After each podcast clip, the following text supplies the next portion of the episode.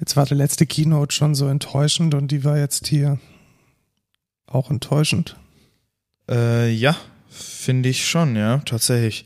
Wir haben uns etwas erhofft, was nicht kam. Ja, schade, ne? Und wir haben uns auch erhofft Sachen, die wir nicht kannten und die kamen auch nicht. Ja, Mist, ne? Doof.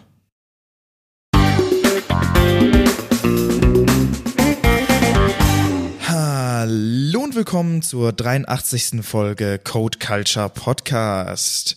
Wir nehmen heute auf am sechsten Juni, direkt nach der Keynote, und ich bin der Lukas. Und ich bin der Markus und wir erzählen wie immer alle vierzehn Tage, alle drei Wochen, was sich so in der Tech-Bubble getan hat, und heute hat sich tatsächlich eine neue Keynote getan. Deswegen ist das auch unser Thema der Woche. Nichtsdestoweniger beginnen wir trotzdem mit den News, nee, nicht mit den News, mit Feedback und Rückblick. Genau. Weil wir haben in den letzten drei Wochen, wir haben extra wegen der Keynote noch eine Woche gewartet, äh, hat sich einiges getan. Tatsächlich. Äh, wir haben beide noch unsere Nieren. Ja. ja, ich weiß gar nicht, ob wir das so tatsächlich starten wollen. Es ist natürlich schon... ähm, Also, um da drauf einzugehen, wir waren im Rockpalast in München, im Giesinger Rockpalast. Und zwar ist es so ein, äh, ja, ein Etablissement, wo man quasi ähm, Sachen recorden kann. Man hat da so Aufnahmeräume. Es ist so, ähm, so ein Proberaum und Studio. Genau. Mietblock. Ja, oder? Ja. Ja, doch. Da haben, da habe ich mit dem Markus quasi zusammen ähm, geübt für meinen Auftritt, den ich auch schon hatte. Und warum wir noch unsere Nieren haben, das sieht sehr sketchy aus. Also das ist so eine richtig krasse Wohngegend halt.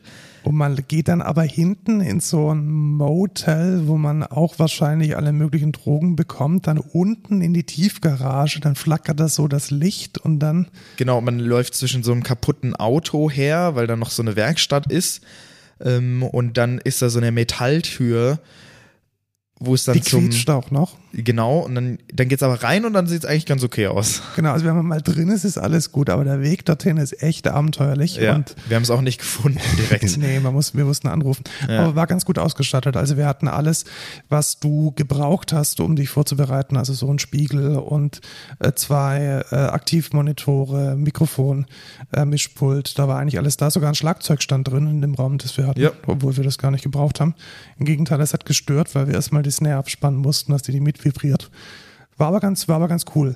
Und es hat sich offensichtlich gelohnt, weil dein erster Auftritt war nämlich ein Bandwettbewerb. Richtig. Ähm, und du ich, hast. Ich bin zwar keine Band. Nee, aber du bist keine Band, aber du bist ein Solokünstler und du hast den hervorragenden dritten Platz belegt. Genau, man muss natürlich dazu sagen, ähm, von fünf Leuten. Also, ja, es gab jetzt nicht so eine krasse Konkurrenz. Oder nicht so viele Leute, die genau, jetzt noch... Genau, es waren nicht viele, aber es ist schon... Ja, trotzdem eine Leistung. Also ich, ich und die anderen trotzdem, waren auch gut. Die anderen waren auch alle gut. Vielleicht sagen wir kurz, wer gewonnen hat. Das ist, glaube ich, wichtiger, als zu sagen, wer nicht gewonnen hat. Ähm, David und Alexander. Genau. War jetzt nicht ganz mein Geschmack, aber ich kann es voll respektieren, dass die gewonnen haben. Die haben so Singer-Songwriter, kann man es so nennen. Ja, auf jeden Fall. Akustisches Gitarrenspiel plus Gesang plus Cajon. So, ich, ich, ich finde immer, das sind so, das waren so Lieder, die man am Lagerfeuer spielt. Lagerfeuermusik und demnach auch so ein bisschen. Wollen wir die Diskussion anfangen? Nee, lieber nicht. Lieber nicht, nee. Kommen wir zum zweiten Platz, Zweite As It Rains. Genau, äh, sehr wunder, cool. Wunderschöne Melodic, Hard Rock bis Metal, also so irgendwas, also nicht Metal genug, um irgendwie... Ja, ich hätte sogar Rock bis ja. Hard Rock gesagt. Ja, genau, also nicht Metal genug, um auf Wacken zu spielen, aber auch nicht Pop genug, um irgendwie im Radio zu laufen. Ja. Also so im Hard Rock Bereich, das war ganz gut, äh, Female Fronted, äh, ganz solide, die waren Platz zwei und dann kamst auch schon du. Genau, ähm, noch dabei war... Emily, die macht so Indie-Pop-mäßig, und The Same Procedure, die machen auch so Rock-Metal. Ja, wobei die eher Metal waren, glaube ich. Ja, ich glaube also auch, die Crowley waren eher Metal als Rock. Ja. Aber, ja. Wie war es denn auf der Bühne? Wie ist es dir denn ergangen? War sehr interessant. Also ich habe am Anfang, ähm, kam ich noch nicht ganz so gut rein, da habe ich ein bisschen meinen Text verhaspelt. Ähm, aber danach war es dann ziemlich geil und äh, ich bin dann richtig reingekommen. Es war ein bisschen... doof, dass ich der Erste war, also das war mein allererster Auftritt, wo ich wirklich meine Musik auch präsentiert habe und so, und dann musste ich direkt als Erster um dreizehn Uhr zwanzig ähm, auftreten. Das war schon eine undankbare Zeit. Also dreizehn Uhr zwanzig an einem Samstag war es, glaube ich. Oder nee, Feiertag, Donnerstag. Feiertag. Genau, genau Christi Feiertag, Himmelfahrt. Christi Himmelfahrt, Donnerstag. Ist jetzt nicht, nicht gerade Primetime. Nee, und es waren auch nur, ich würde sogar sagen, fast ein Drittel von dem, was später dann da war. Ja, so hätte ich es auch gesagt. Drittel ähm, bis ein halb der Leute waren da. Was natürlich ein bisschen schade ist. Ja, genau, aber weil vor allem dann halt auch vor der Bühne nicht so viel los ist. Ja, richtig. Also ich musste dann schon, es, es kam für mich auch sehr trocken rüber, auch wenn meine Family da war und meine, ein paar von meinen Freunden. Ähm, aber ja, es ging dann schon und es hat mir auch Spaß gemacht. Ich denke, ich werde vielleicht nochmal performen. Ich habe ja auch etwas gewonnen, nämlich einen Auftritt im Atlantis. Das ist hier in der Stadtwerke Arena, also beim Eis, Eislauf-Ding, Eisstadion ja, quasi. Genau. Darüber und äh, ein Bandcoaching von Intakt, was ich auch äh, in der nahen Zukunft mal realisieren werde. Und ja, ich genau, habe mich mega und gefreut. Und du darfst in dem Studio aufnehmen, das wir gemeinsam ja, aufbauen. Genau, im Lofi-Studio, was Markus und ich quasi zusammen aufgebaut haben, darf ich auch recorden, mega. Ähm, ja, aber insgesamt mega die Experience, mega geil. Danke auch an alle Leute, die da waren, ähm, die mich supportet haben, war echt sehr, sehr cool, hat Bock gemacht. Und ja, vielleicht ist man ähm, beim nächsten Seitensprung auch mal wieder dabei. Wer weiß. Ja, tatsächlich. Also ich würde tatsächlich gerne, wollen wir der Emily mal äh, nice Backing Tracks verpassen? Ja, ich glaube, das wäre wär eine sinnvolle, sinnvolle Investition. Also wenn, wenn du hörst hier unseren Podcast, ja. äh, schau mal vorbei und dann. Äh, ich denke nicht, dass Emily unseren Podcast Hey, also hört. Nachher kommt gleich noch eine News, warum Frauen so richtig sind äh, für die Tech. Aber bleiben wir kurz bei, bei der Musik. Ja, nee, ich möchte jetzt einmal kurz was reinschieben. Und zwar wurde ich gerade aus Notion ausgelockt. Es ist, so ich gerade ja, eben, ich glaub, genau, es ist, es ist unglaublich scheiße. Ich möchte nochmal betonen, wie beschissen man seine Applikation bauen kann, um einfach ausgelockt zu werden. Weißt du, was ich glaube? Ich glaube, die speichern die Tokens in einem Redis-Cache oder so und die haben halt ihren DevOps nicht im Griff.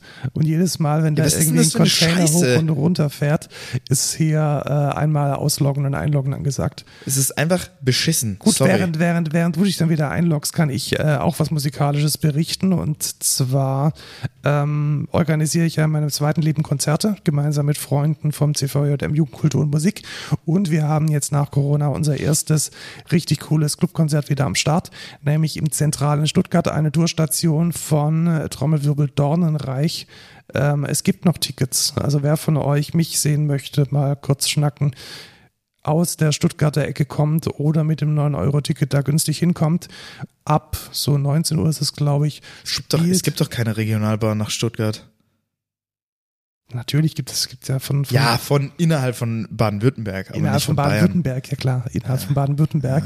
Ja. Äh, zum Beispiel von Leonberg oder von, von Sindelfingen kann man immer überall mit dem neun Euro Ticket hingondeln und dann am Rotebühlplatz aussteigen und meiner Meinung nach die beste deutschsprachige Black-Metal-Band äh, hören, wie sie Black-Metal macht.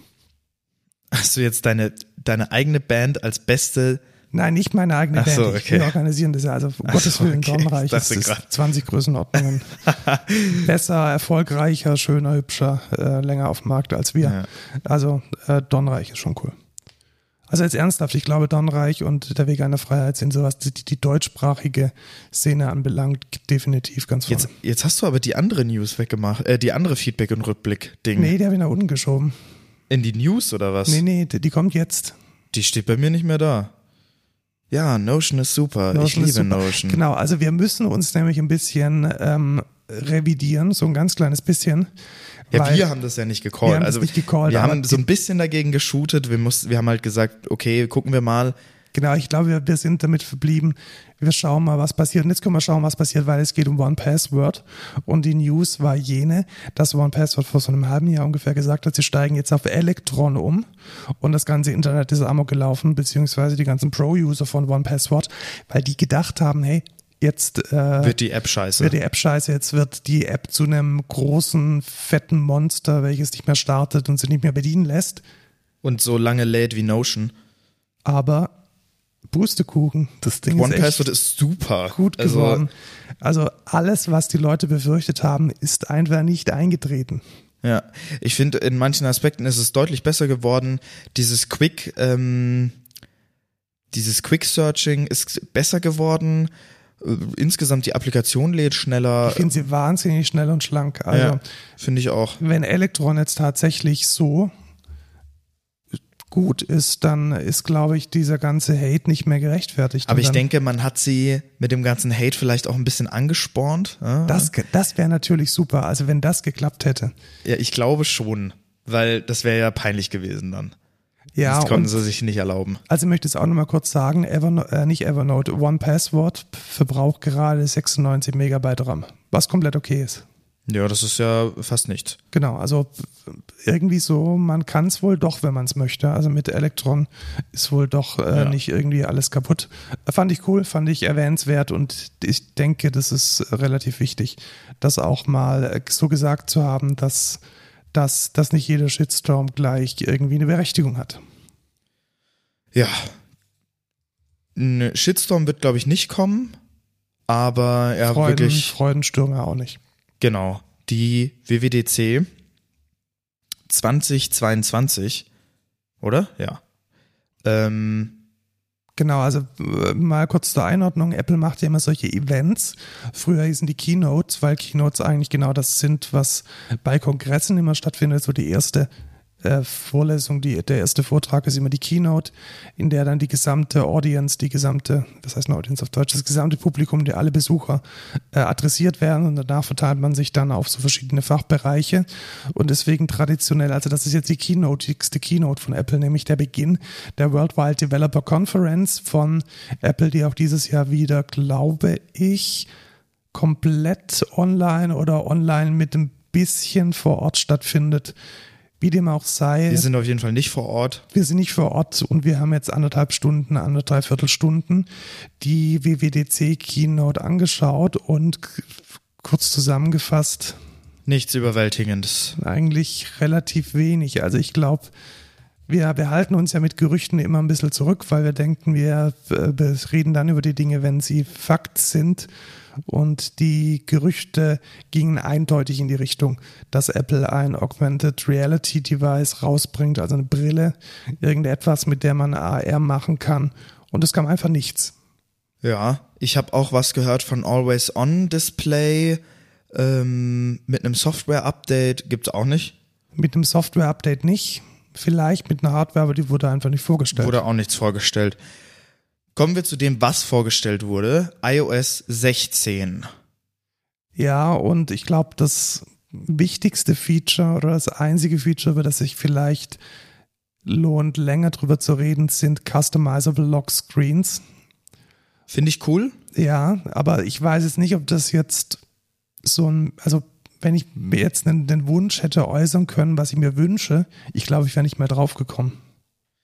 Nee, ich jetzt auch nicht direkt, ähm Also was, was wurde denn vorgestellt? Also man kann mit dem Lockscreen jetzt verschiedene Dinge tun. Man kann ihn anpassen, ungefähr so wie das Watch, Watchface, wer das von der Apple Watch schon kennt. Man kann Schriften, die Front ändern, die, Front ändern, die Farbe ändern. Man kann Fotos reinkleben. Die Fotos sind auch mit Depth. Also, also er versucht automatisch so ein bisschen den Vordergrund rauszuschneiden aus dem Bild und es dann zum Beispiel vor die Uhrzeit zu legen, sodass es so ein bisschen pseudo-dreidimensional ausschaut.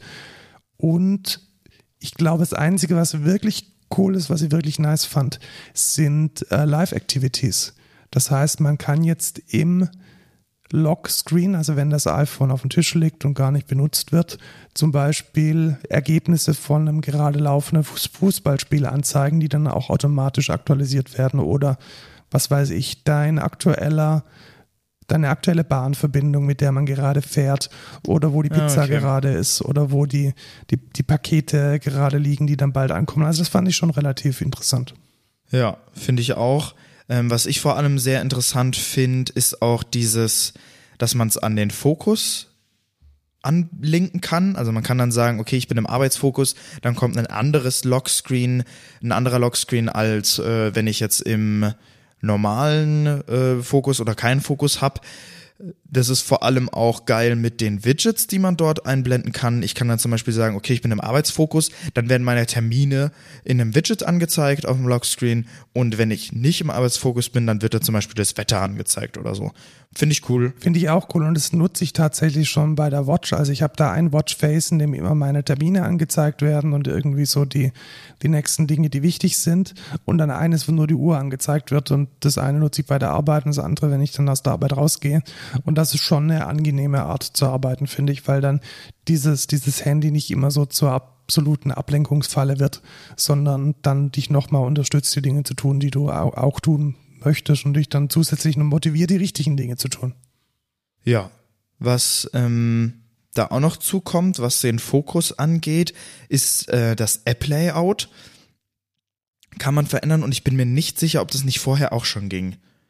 Bin mir da auch nicht sicher, aber sie haben es auf jeden Fall nochmal angepriesen. Genau, also man kann dann auch das App-Layout ändern, man kann Safari-Tab-Groups ändern anhand vom Fokus, finde ich auch cool, und man kann die Fokus-A P I irgendwie mehr ansteuern für Entwickler. Genau, also wenn man Entwickler ist, dann kann man jetzt zum Beispiel auch herausfinden, dass man im Fokus-Modus ist und dann vielleicht gewisse Informationen erst gar nicht mehr dem Benutzer vors Gesicht werfen. Bei den Messages, also bei dem eingebauten iOS Messenger. Früher ja iMessage, glaube ich. Früher ist es iMessage, ja. Genau. Und es ist heute noch auch immer noch der, die S M S-App auf dem iPhone. Kann man jetzt Edit und Undo machen, natürlich nur, wenn man Messages verwendet, nicht bei der S M S. Ja, also man kann und, die bearbeiten und wieder äh, nicht senden, wenn man will. Genau, also re- zurückrufen de facto. Genau. Also natürlich, wenn die schon gesendet und gelesen wurden, das sind sie gesendet und gelesen. Da kann auch die A P I nichts dran ändern, aber man kann sie zurückrufen, und es gibt die Möglichkeit, einen ganzen Thread als gelesen zu markieren, was insbesondere weil nee, als nicht gelesen. Als nicht gelesen zu markieren, genau. Was insbesondere dann, wenn man irgendwie so einen ganzen Gru- Gruppenchat mal aufholen möchte, eine ganz äh, nette Sache ist. Genau, man hat dann schon drauf geklickt, aber man kann jetzt nicht antworten, dann mag man den halt nicht gelesen, und dann kann man den später nochmal machen. Alles Features, die es in äh, diversen anderen Apps schon äh, länger gibt, äh, ja, war nötig, sowas zu haben, ist cool, mega. Nutzt du die Diktierfunktion von? Null. Ich Weil, eigentlich auch nicht. Wie ich auch in der Keynote schon gesagt habe, da, da macht man dann irgendwie so, ja, hallo, ich bin, ach Mist, das wollte ich nicht sagen. Und dann wird genau das halt auch mitdiktiert. Mit diktiert. Das heißt, dieses ach Mist stehen dann auch drin, und dann macht man noch mehr Fehler und es geht weiter und weiter, und man nutzt es dann auch einfach nicht. Oder? Kennst du das? Ja, kenne ich. Ähm, ich nutze es tatsächlich im Auto, da läuft es allerdings komplett über die Tesla A P I, wenn man damals schnell eine S M S beantworten möchte, und sonst habe ich es auch noch nie wirklich verwendet. Also vor allem auch, weil ich immer so das Gefühl habe, ich kann auch präziser tippen, als ich diktieren und sprechen kann. Ja. Mhm, gut, was jetzt geht, erstmal ist es alles on-device, das finde ich schon mal relativ wichtig, dass dann die Audio-Info, die Audiodateien nicht mehr in die Wolke gesendet werden. Man kann jetzt Emojis diktieren. Mega. Ja. Mind-blown-Emoji. Und dann kommt das Mind-blown-Emoji und die Tastatur bleibt an. Das fand ich relativ cool. Das ist vielleicht auch so ein bisschen ein Pro-Feature, dass man halt doch solche Dinge wie Interpunktion und Markieren, dass das halt integriert ist in das Diktieren, weil wie du schon gesagt hast, irgendwie Interfunktionen zu machen, Fragezeichen, Groß-Kleinschreibung, das geht beliebig schief, und ich glaube, ganz ehrlich, das wird hier in Deutschland nicht ankommen, weil die deutsche Sprache nochmal einen ganzen, einen ganzen Batzen komplexer ist als der englische, ja, und sicherlich dann auch unter ferner Liefen läuft. Ich glaube nicht, dass das in irgendeiner Weise relevant ist. Ja, was ich halt, was ich halt oft habe, ist, dass ein Wort halt falsch erkannt wird, und dann kannst du halt die ganze Dictation schon wegschmeißen, weil du halt nicht selektiv ein Wort ändern kannst. Ja, das könntest du ja jetzt machen. Genau, das aber könnte man jetzt in dem neuen Ding wahrscheinlich schon machen. Muss man mal ausprobieren. Vielleicht ist es ja cool. Ja, aber allein die deutsche Sprache hätte, hatten, haben, das sind lauter so yeah. phonetisch so gleich und immer grammatikalischer Kontext, also selten sitzt es wirklich gut. Ja, äh, muss live, man mal gucken. Live-Text, also das Erkennen von Text, sodass man ihn markieren kann, geht jetzt auch in Videos.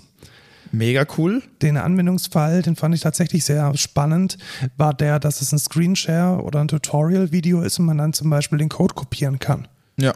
Was natürlich in YouTube nicht geht, weil YouTube ja immer noch den eigenen Player verwendet, der nicht die iOS A P I nutzt, und damit ist, glaube ich, neunundneunzig Komma neun Prozent aller schlechten Code-Tutorials schon mal da nicht mit dabei. außer man macht es über, ich habe so eine extra App, die heißt x Punkt app, äh, über die ich quasi auch die Werbung skippe. Und äh, die benutzt dann den nativen Player. Vielleicht funktioniert das ja darüber ganz gut. Da müsste es dann eigentlich gehen, ja. Aber YouTube ist da einfach beschissen. sehr, sehr locked in. Ja. Man kann jetzt Hunde ausschneiden. Also wenn du jetzt praktisch ein Foto von deinem Hund gemacht hast. Was ich zu Live-Text noch kurz sagen will, fand ich ganz geil. Man kann jetzt auch, wenn man eine Währung oder ne, irgendwie einen Betrag markiert, kann man direkt umrechnen und man kann translaten direkt. Also translaten ist insbesondere dann, wenn man irgendwie vor der Speisekarte mit allen möglichen Meeresfrüchten steht, wirklich ganz äh, angenehm. Ja. Ähm, aber auch angenehm sind Hunde ausschneiden. Ja, das fand ich auch sehr interessant. Ich frage mich, wie gut das funktioniert. Na, also ich muss sagen, in Photoshop funktioniert es einfach super. Also und es gibt auch inzwischen ja, Online-Tools, also worum geht's? Man, man macht ein Foto und man, man klickt dann irgendwie auf ein Objekt und das wird dann automatisch maskiert, hat man früher gesagt. Also wird eine Maske drum gelegt, wird schön ausgeschnitten und dann kann man das ohne Hintergrund dann zum Beispiel in einer iMessage versenden. Ob ich da jetzt den Mega-Anwendungsfall habe, ich weiß es nicht, wahrscheinlich. Hm. Ich frage mich auch, wie gut das funktioniert tatsächlich. Ja, und vor allem erstmal muss man auf die Idee kommen, also du musst jetzt ja den, den konkreten Bedarf sehen, ich will jetzt nicht den, das ganze Foto verschicken, sondern nur den Hund und da ja. muss man es auch noch nutzen und da muss es einen Mehrwert haben, ich weiß ja nicht. Ja, vielleicht ist es irgendwie, wo ich es vielleicht sehen würde, wäre, okay, ich habe ein Foto, wo eine Gitarre mit drauf ist und ich will jemand, ey, weißt du, wie die Gitarre heißt? Aber dann schicke ich dem halt auch das ganze Foto, also ich weiß nicht. Ja, vielleicht ist es so, vielleicht sind wir da auch einfach nicht in dieser Szene drin, die sich so Sticker schickt und solche ja. Dinge. Vielleicht ist das Weiß einfach eine andere Geschichte. Wallet, die, die Apple Wallet, ja. also die digitale Geldbörse, kann jetzt zumindest in der Theorie Personalausweise aufnehmen. Konnte sie ja letzte W W D C Konnte sie letzte auch. auch. Und diese Informationen jetzt mit Apps teilen. Genau, das heißt, es gibt dann eine A P I, wo man dann bestimmte I D-Informationen teilen kann. Und das ist halt geil, weil du kannst halt sagen, okay, was braucht der von mir? Der muss nur verifizieren, dass ich über einundzwanzig bin in Amerika und in Deutschland vielleicht über achtzehn. Und dann kannst du dem sagen, okay, laut der I D bist du über achtzehn, aber gibst ihm quasi nicht preis, wann du geboren bist, was auch eigentlich ziemlich cool ist. Ja, und ich finde es super, gerade für so Anwendungsfälle, wie man möchte irgendwie eine Trading-App und möchte jetzt mit Krypto oder mit Aktien handeln oder man möchte mit N sechsundzwanzig ein Konto eröffnen oder man will irgendwo was kaufen oder finde ich schon relativ gut, aber ich sehe da relativ schwarz für unsere Gefilde hier, ja, weil definitiv. Dazu müsste halt unser Personalausweis digital werden und ich glaube, das wird in den nächsten zehn Jahren nicht passieren. Und wofür das jetzt, das klingt jetzt vielleicht ein bisschen komisch, aber wofür das auch gut wäre, wäre die P-Industrie. Ich nenne es jetzt, weil zensiert einfach, weißt du, wie ich meine? Achso, du meinst die, die, die nur Fans die, und so? Die Adult, die, die Erwachsenenindustrie, sag ich mal, weil da ist ja immer noch ein Riesenthema, dass äh, Minderjährige dazu eigentlich keinen Zugriff haben sollten ähm, und das wird Ja, das wird halt von allen Plattformen so gekonnt ignoriert. Genau. Wenn es da eine, wenn es da eine gescheite A P I dafür gäbe, wäre das ja tatsächlich. Wäre das cool, werden sie wahrscheinlich trotzdem nicht implementieren, aber es wäre zumindest mal ein Anfang, weißt du? Es gäbe dann zumindest mal die technologische Möglichkeit, genau. das überhaupt ja. zu tun. Ja. Was ich auch relativ cool fand, ist, dass man, wenn man in der Wallet Schlüssel hat, dass man die Schlüssel dann teilen kann. Also, also sowas wie, ich bin im Hotel. Und genau, dann richtig. Also dein, deine Keycard fürs genau. Hotelzimmer oder ähm, den Schlüssel fürs Auto. Also B M W zum Beispiel macht das ja schon. Tesla macht es anders. Die machen es über äh, Bluetooth Low Energy direkt mit der App. Ähm, was mir da ein bisschen gefehlt hat, muss ich jetzt so retrospektiv sagen. Was halt geil gewesen wäre, wäre so einmal Tokens vergeben zu können. Ja. Also nicht die ganz, den ganzen Schlüssel zu teilen, sondern sowas wie, hey, du kannst jetzt mal kurz an mein Auto und aus dem Kofferraum was rausholen, aber das geht halt nur einmal. Aber die Oder Frage das ist, geht nur in einem Zeitraum von einer Stunde. Inwieweit ist das technisch möglich? Also, keine Ahnung. Ja, das ist technisch nicht möglich, weil da natürlich das Secret Weil du hast halt den, ja, du hast den Schlüssel und dann ist es halt der Schlüssel. Ja, müsste man über eine A P I lösen ja. und dann irgendwie über, ja, schon richtig. Ist, ja. ist technisch nicht einfach. Ja. Was technisch jetzt einfacher wird für bestimmte Verkäufer, äh, mega Überleitung, ähm, ist Apple Pay. Da braucht man vielleicht in Zukunft oder soll man in Zukunft, zumindest in Amerika, ähm, kein extra Lesegerät mehr brauchen, sondern kann einfach sein iPhone dafür hernehmen. Genau, aber nicht, dass das, das wird, das wurde, glaube ich, letztes Mal, als er schon so halb angekündigt wurde, falsch verstanden. Das ist nicht so, dass ich dir jetzt, anstatt irgendwie einen Zehner als Schein zu geben, dir per Apple Pay zehn Euro überweisen kann. Genau. Das geht nicht. Du musst quasi einen Shop haben, also was weiß ich, du hast eine Bäckerei oder so und dann kannst du kannst du dann dein iPhone als E C-Lesekartengerät genau, ich, hernehmen. Ich glaube, da, man braucht dafür sogar ähm, einfach Third-Party-Apps, sowas wie SumUp oder Shopify, um überhaupt diese A P I nutzen zu können. Ja, wahrscheinlich. Also du brauchst schon ein Kassensystem, welches dann eben noch ein, ein Value-Add macht zu diesem Tap-to-Pay, so heißt dieses Ding, also von, von privatem Geldtransfer. ähm, Da fehlt noch einiges. Ich finde es allerdings cool, also gerade so auf dem Wochenmarkt oder irgendwie kleinere, äh, kleinere Selbstständige, die vielleicht auch mobil unterwegs sind. Ich denke zum Beispiel auch an Merchandising-Verkauf, an Konzerten. Da haben wir jetzt jemanden SumUp dabei, aber natürlich wäre es viel, viel einfacher, wenn da jedes iPhone in der Lage wäre, das Geld entgegenzunehmen. Ja. Und das finde ich schon relativ cool. Jetzt ist natürlich die Frage, ähm, wenn es halt nur mit anderen iPhones geht, dann hat man halt schon wieder ein Problem, weil, ähm, ja, obwohl, die haben da, glaube ich, auch gezeigt, dass man da eine Karte hinhalten konnte. Genau, also ich glaube, man müsste da auch alles, was dieses N F C kann, dann auch da hinhalten können. Ja. Bin mal gespannt, wie sich das dann äh, in, in, in dem Produkt manifestiert. Ja, das nächste ist ähm, etwas kontrovers, würde ich behaupten. Ja, ich bin da überhaupt kein Freund von solchen Geschichten. Und gut, also worum geht's denn? Fangen wir vielleicht da mal an, bevor wir es bewerten. Apple Pay Later. Apple Pay Later. Man kann ohne Zinsen die Zahlung, die man mit Apple Pay tätigt, in Raten aufteilen. Genau. Und das funktioniert dann auch mit jedem Vendor, der Apple Pay annimmt. Genau. Also auch für Vendoren, die sich zum Beispiel bewusst gegen Klarna entscheiden, weil sie die Leute nicht dazu bringen wollen, auf Pump irgendwelche Lifestyle-Produkte zu kaufen. Ja. Sobald man Apple Pay anbietet, ist man da jetzt mit drin und mh, schwierig. Also ja. Ich sehe es schon bei Klarna sehr schwierig, ich sehe es schon bei PayPal sehr schwierig, weil die Dinge, die man damit bezahlt, sind zu neunzig Prozent Konsum und keine Investmentgüter. Also man bezahlt da jetzt nicht irgendwie so, was weiß ich, dein MacBook, ganz, ganz selten, wo man jetzt sagen könnte, hey, das Geld verdiene ich mir über die, das schreibe ich über die drei Jahre, in der ich mit dem MacBook arbeite, über Aufträge wieder ab. Da ist es ja okay, wenn man sagt, ich, ich lease mir das und teile mir das so ein bisschen auf.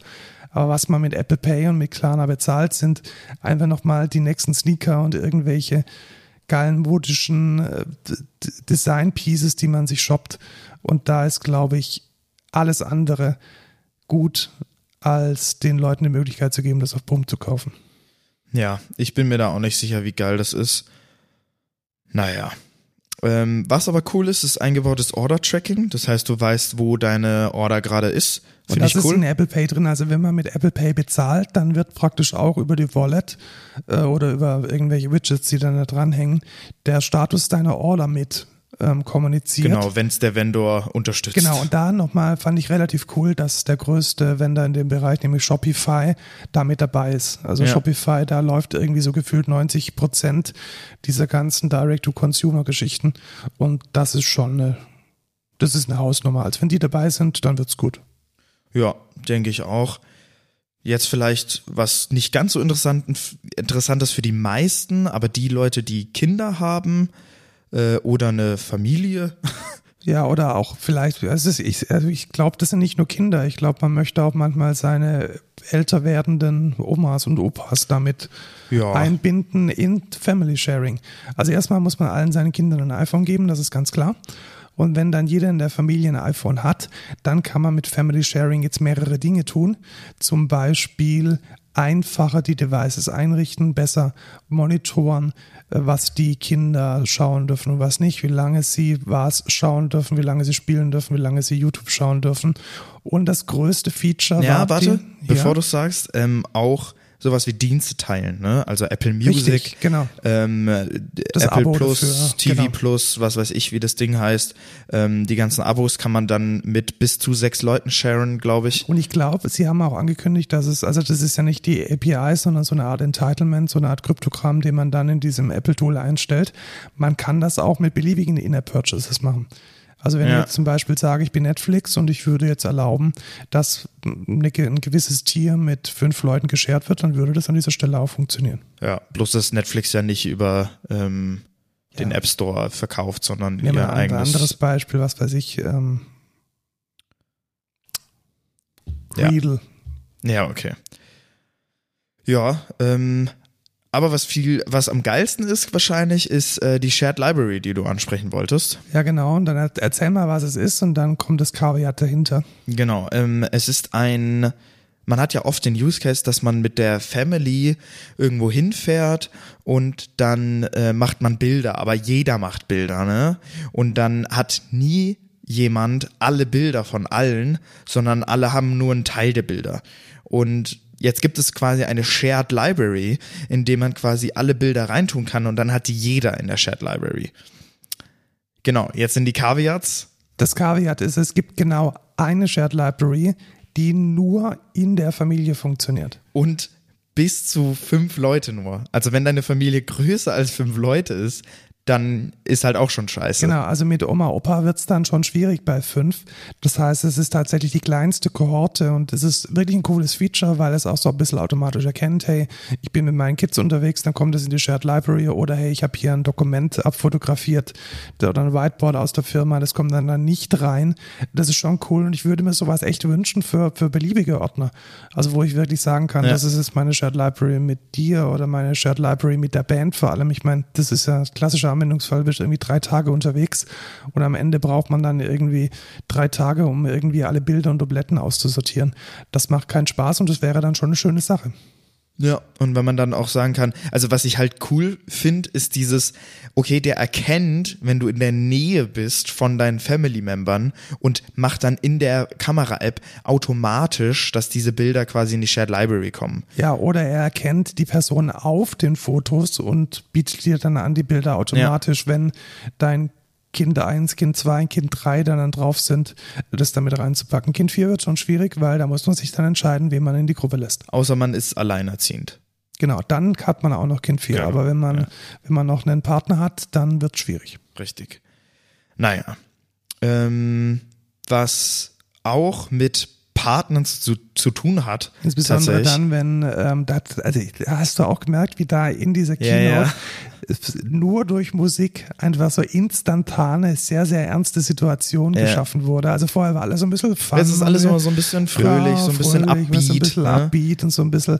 Und dann kam dieses Fender Rhodes da rein mit Molltönen und ähm, bam, abusive relationships. Genau, es geht darum, wenn man in einer abusive relationship ist und vorher halt logischerweise vielleicht seine Location geshared hat oder bestimmten Access zu bestimmten Sachen, zu seinem iPhone oder so mit der Person geteilt hat, kann man jetzt mit Safety-Check sein, seine Privacy-Einstellungen komplett zurücksetzen. Also man kann dann sagen, okay, ähm, ich will meine Location nicht mehr sharen, setz die mal komplett zurück und du kannst dann selektiv quasi entscheiden, okay, für diese Person mache ich es vielleicht wieder an ähm, und man kann es auch für Apps einstellen. Das heißt, welche Apps haben meine Location, ähm, wo vielleicht mein abusive Partner das sehen könnte und kann sich so komplett ähm, abkapseln. Und was ich auch sehr cool fand, ist, man kann äh, damit sich auch auf allen anderen Devices per iCloud ausloggen. Also wenn da noch irgendwo zu Hause ein MacBook oder ein iPad rumliegt, dann kann man mit dieser Funktion sicherstellen, dass zum Beispiel die Messages dort nicht mehr synchronisiert werden oder dass FaceTime-Anrufe auf diesen Devices nicht mehr ankommen.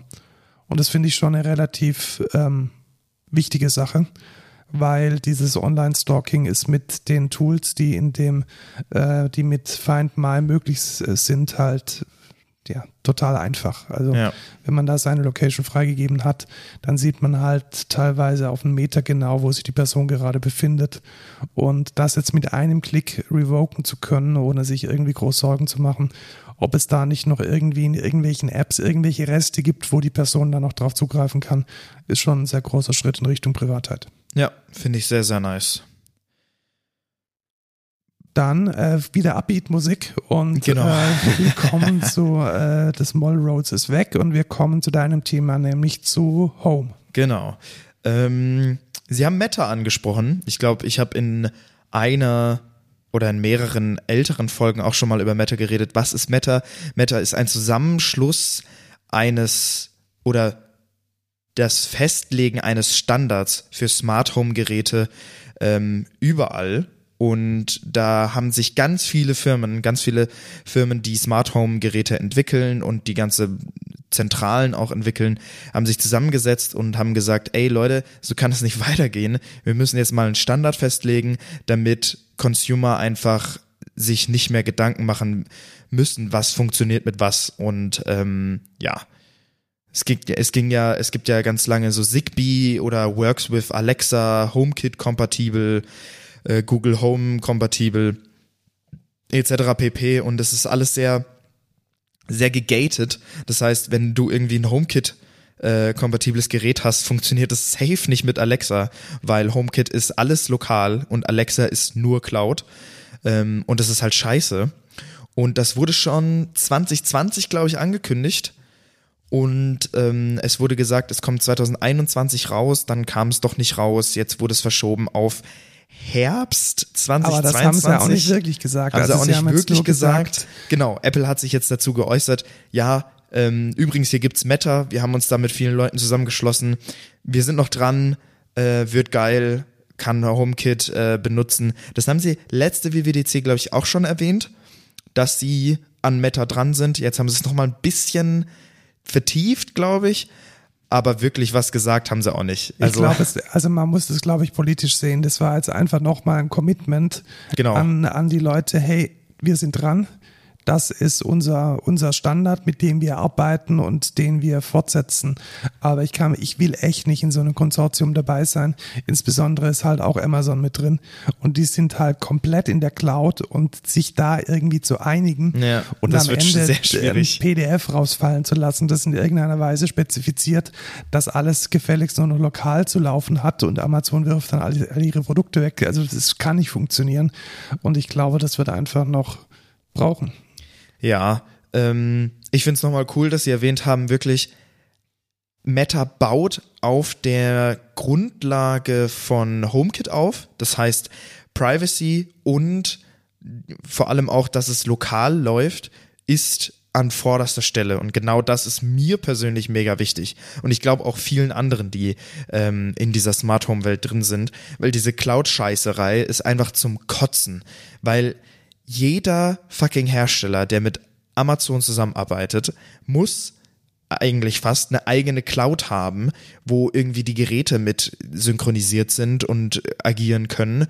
Und wenn die dann mal halt bankrott gehen, dann ist man halt gearscht, weil dann funktioniert halt einfach sein Gerät nicht mehr, wenn man natürlich nicht eine eigene Cloud da hochziehen kann. Und das ist natürlich fest gecodet in diesen Geräten drin und das ist alles scheiße. Ähm, Deswegen bin ich persönlich auch jetzt auf HomeKit umgestellt und habe Alexa eigentlich fast ganz aus meinem Smart Home verbannt. Äh, und ich bin sehr zufrieden mit HomeKit. Und ja, ich hoffe, Matter kommt irgendwann mal und man kann sich dann Matter-Geräte holen. Das wird auf jeden Fall noch sehr spannend. Was aber sie tatsächlich vorgestellt haben in Bezug auf Home, ist eine komplett neu reimaginede Home-App. Also da, wo man quasi seine HomeKit-Geräte drin sieht. Und da muss ich sagen, die sieht echt nice aus. Also was ich jetzt doof finde, ist, wenn man quasi in die Home-App reingeht, sieht man nur seine Gerätefavoriten. Die sind nicht sortiert, nicht gruppiert. Man hat keine Übersicht. Ähm, ja, das ist einfach alles bam. Und dann muss man irgendwie auf die einzelnen Räume gehen, um die zu filtern. Und ja, das ist alles nicht ganz so geil. Und man hat jetzt so kleine Gruppen oben, die so aussehen wie so kleine Badges und dann kann man da zum Beispiel, sieht man, okay, welche Lichter sind noch an, was, ähm, was für, was weiß ich, ist der, ist das Schloss verriegelt, et cetera pp. Und man hat innerhalb der Startseite auch nochmal Gruppierungen vom Raum her und finde ich auch mega geil. Genau das, was man will, man kann die ein bisschen besser gestalten. Ich glaube, ich gibt, es gibt jetzt auch mehr Icons und so. Ähm, ja, ziemlich cool. Finde ich nice. Ähm, ja. War dringend not- notwendig. Also ich ja. kam mit der Usability davon nicht so klar. Also sowohl die Health-App als auch die diese Home-App, die, die haben immer so ein bisschen ausgesehen wie so eine, ja, das ist halt eine App, in der sieht man, was ich habe, aber eigentlich wird der ganze Quatsch über andere Apps gesteuert. So haben sich die mal angefühlt. Ja. Und sowohl die Health-App als auch die Home-App, die werden jetzt immer besser. Und das ist, glaube ich, ein Schritt in die richtige Richtung. Ja, ähm, aber ich fand es ein bisschen mager auf jeden Fall, was Home angeht. Ähm, man muss halt jetzt auf Meta warten. Ja, und, das, ja. das muss man. Und ob es ähm, ein Schritt in die richtige Richtung wird, was CarPlay da macht, weiß ich ja nicht. Da weiß ja, ich ja ähm, nicht. Was ist neu in CarPlay? Es gibt jetzt, also alles ist CarPlay basically im Auto. Man kann jetzt nämlich auch das Dashboard, ne, also da, wo angezeigt würde, ja, wie schnell fahre ich, wie viel Tank habe ich noch. Cockpit heißt das. Cockpit, ja, ich kenne mich da nicht aus, ich habe kein Auto. Am Brett.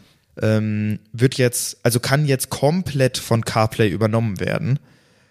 Ich fand, es sah echt cool aus. Also ich sehe da verschiedene Dinge. Also, also was möchte CarPlay jetzt sein? CarPlay möchte ein Betriebssystem fürs Auto sein. Also inklusive der Anzeige, der Geschwindigkeit, die Navigation, Onboard Entertainment, aber auch die Steuerungselemente für zum Beispiel Klimaanlage und für die Lüftung. Ich sehe da verschiedene Probleme. Also Problem Nummer eins ist, man braucht nach wie vor sein iPhone. Das heißt, es ist jetzt nicht so, dass ich jetzt einen Automobilhersteller darauf committen könnte und sagen könnte, hey, ich packe in mein Auto jetzt als, als Interface O S ähm, ein iOS rein oder ein CarPlay O S rein. Das geht halt nicht, sondern das Ding läuft immer noch auf dem iPhone. Das heißt, es ist immer nur die zweite Wahl. Das heißt, selbst wenn jetzt ein O E M, ein Automobilhersteller, CarPlay ins Cockpit lassen würde, also aufs Armaturenbrett, muss er immer noch eine Alternative implementieren. Ja, okay. Und das macht die Sache schon schwierig. Und ich bin mir auch nicht so wirklich sicher, ob es da nicht, ich weiß es nicht, aber ich stelle mir schon, schon vor, dass es da gewisse gesetzliche Vorgaben gibt, wie so ein Armaturenbrett auszusehen hat. Und es sah jetzt nicht so aus, als hätte man sich da groß Gedanken über irgendwelche rechtlichen Constraints gemacht und dass es late next year rauskommt, also Ende zwanzig dreiundzwanzig, ist dann auch nochmal ein Zeichen, dass es wohl noch in der Prä-Alpha ist. Aber Audi und Porsche sind dabei. Zumindest waren die Firmenlogos auf der äh, Logowand. Andere habe ich jetzt nicht irgendwie an Hyundai. Hyundai, ja, also Deutsche jetzt nicht äh, darunter erkannt. Ja, aber ich fand, also ich fand, das sah echt cool aus. Vor allem von, im Vergleich zu den Sachen, äh, die in sonstigen Autos verbaut sind, sieht es deutlich besser aus. Ja, das stimmt tatsächlich. Also die Leute von, von Apple, die können halt U X und das kann ja. halt leider, also... Also das Einzige, was da vielleicht noch mitspielt, ist so ein Tesla, ähm, aber die ja, wer halt bauen gar halt nicht mitspielt, ist M B U X zum Beispiel von Mercedes-Benz. Das ja, also sieht, die sieht halt irgendwie aus wie Rotz. Aus den neunziger gefallen. Das ist alles ein bisschen komisch und schwierig. Ähm, aber wie gesagt, es wird diese O Ss trotzdem noch geben. Es wird trotzdem noch eine herstellerspezifische U I geben, weil es eben immer dieses iPhone braucht, welches dann zusätzlich gekoppelt ist. Und das ist letzten Endes eher so eine Art Breakout, also dass ich halt mein CarPlay nicht verlassen muss, um die, um die Klimaanlage irgendwie zu, zu konfigurieren, ist schon cool, aber ich glaube nicht, dass das das Hauptfeature werden wird. Also ich fand, das sah echt cool aus. Ja, cool aussehen tut's, keine Frage. Die Frage ist halt, wie sich's integriert in die, in ja, die tatsächliche klar. Benutzung. Aber mich interessiert es eh nicht, ich hole mir eh kein Auto. Stell dir jetzt einfach mal vor, man müsste jetzt, du kennst ja die, die Controls von der, alleine schon von der Lüftung vom Tesla, die kann man nicht generisch in einem iOS nachbauen, das geht nicht. Ja, aber die im Tesla sind auch scheiße. Ja gut, die, die blasen die halt immer irgendwie. Ja, die, das die, die, ist die so die dumm. Kurzer, kurzer Rant über diese Lüftung im Tesla. Wir sind jetzt, Markus und ich sind jetzt öfters mal nach München reingefahren ähm, und ich muss echt sagen, dieses ständige Lüftungsgeblase in meine Fresse fuckt mich einfach ab. Ich will einfach nicht, dass ihr mir die ganze Zeit kühle Luft in die Fresse bläst. Was man jetzt aber nicht machen kann, ist einfach die Lüftung für den Beifahrer ausschalten. Das geht einfach nicht. Man kann entweder die ganze Lüftung ausschalten oder halt nicht. Man kann entweder ersticken oder frieren. Das ist halt komplett scheiße. Und ich muss dann immer diesen Lüftungsstrahl über Markus drüber setzen, damit er mir nicht komplett die Fresse wegbläst. Also was ist das denn? Anstatt einfach zu sagen, okay, Lüftung halt für den Beifahrer aus. Das ist doch nicht so schwer. Und man steuert diesen Lüftungsstrahler auch nicht über so Hardware-Knöpfe wie bei allen anderen, sondern das ist in der Software. Also man fingert dann auf dem Touchscreen rum und versucht dann irgendwie mit drei oder vier Fingern diese Lüftungsstrahl zu konfigurieren. Aber was ist denn das, dass man die Lüftung entweder komplett ausmacht oder komplett an und nicht für eine Person einstellen kann? Das ist doch letztes Jahrhundert, what the fuck? Ist, natürlich muss es die Möglichkeit, also es muss das einfach doch, die Möglichkeit, ja, es gibt, eben, es sind, glaube ich, vier, ja oder, auch. vier oder fünf Düsen, es muss einfach die Möglichkeit die geben, dass man doch mindestens fünfzig Prozent der Düsen ausmachen kann. Ich kann aber in gewisser Weise auch verstehen, vielleicht haben sie softwaretechnisch nicht dran gedacht, dass dann halt die Kühlleistung, die muss ja auch irgendwo raus.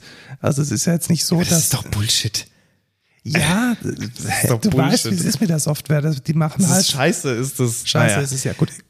Kommen, Egal, wir, kommen zu wir zu WatchOS. WatchOS neun. Es gibt ähm, vier neue Watchfaces, von denen ich kein einziges verwenden werde. Ja, ich fand die auch nicht geil. Ähm, die sahen alle hässlich aus.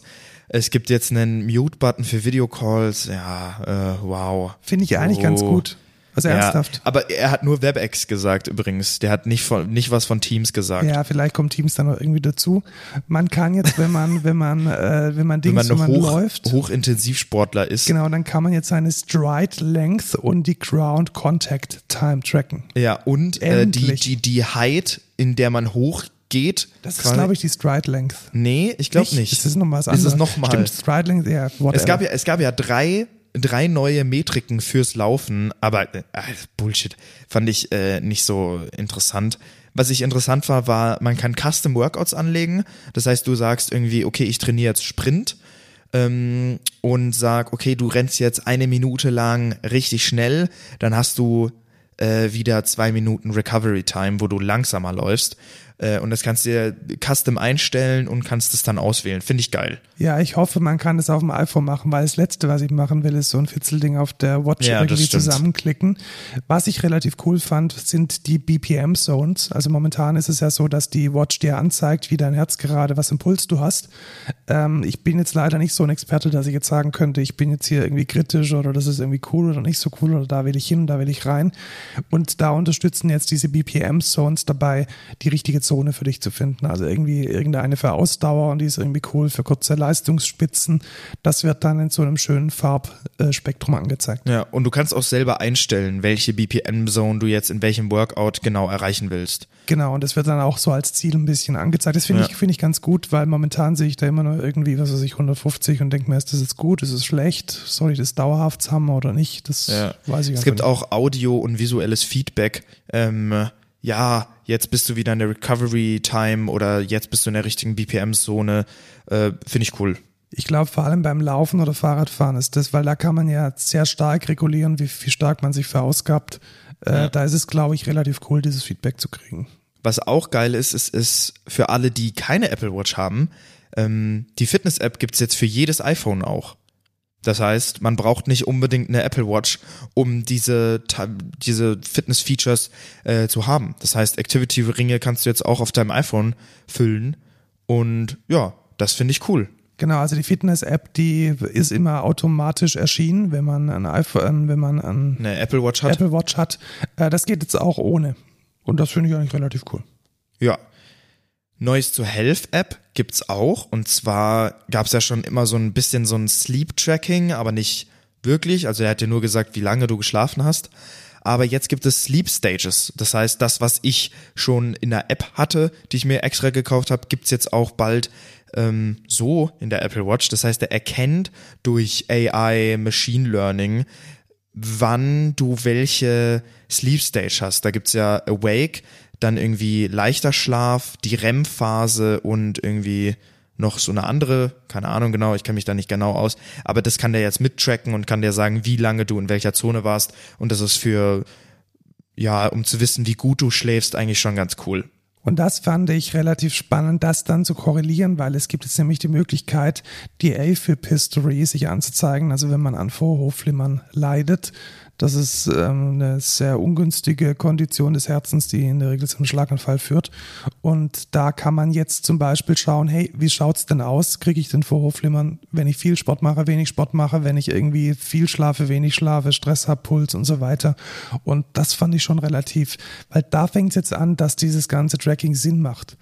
Ja. Weil ich habe immer so das Gefühl, ich, ich pumpe in diese Health-App jetzt ganz viele Daten rein, aber ich kann jetzt zum Beispiel nicht korrelieren oder nur mit viel Aufwand korrelieren, ob mein Koffein-Intake jetzt irgendwas mit meinem Bluthochdruck zu tun hat. Turns out, es hat es. Aber man, man muss es halt dediziert... Der hat dich da nochmal drauf gebracht.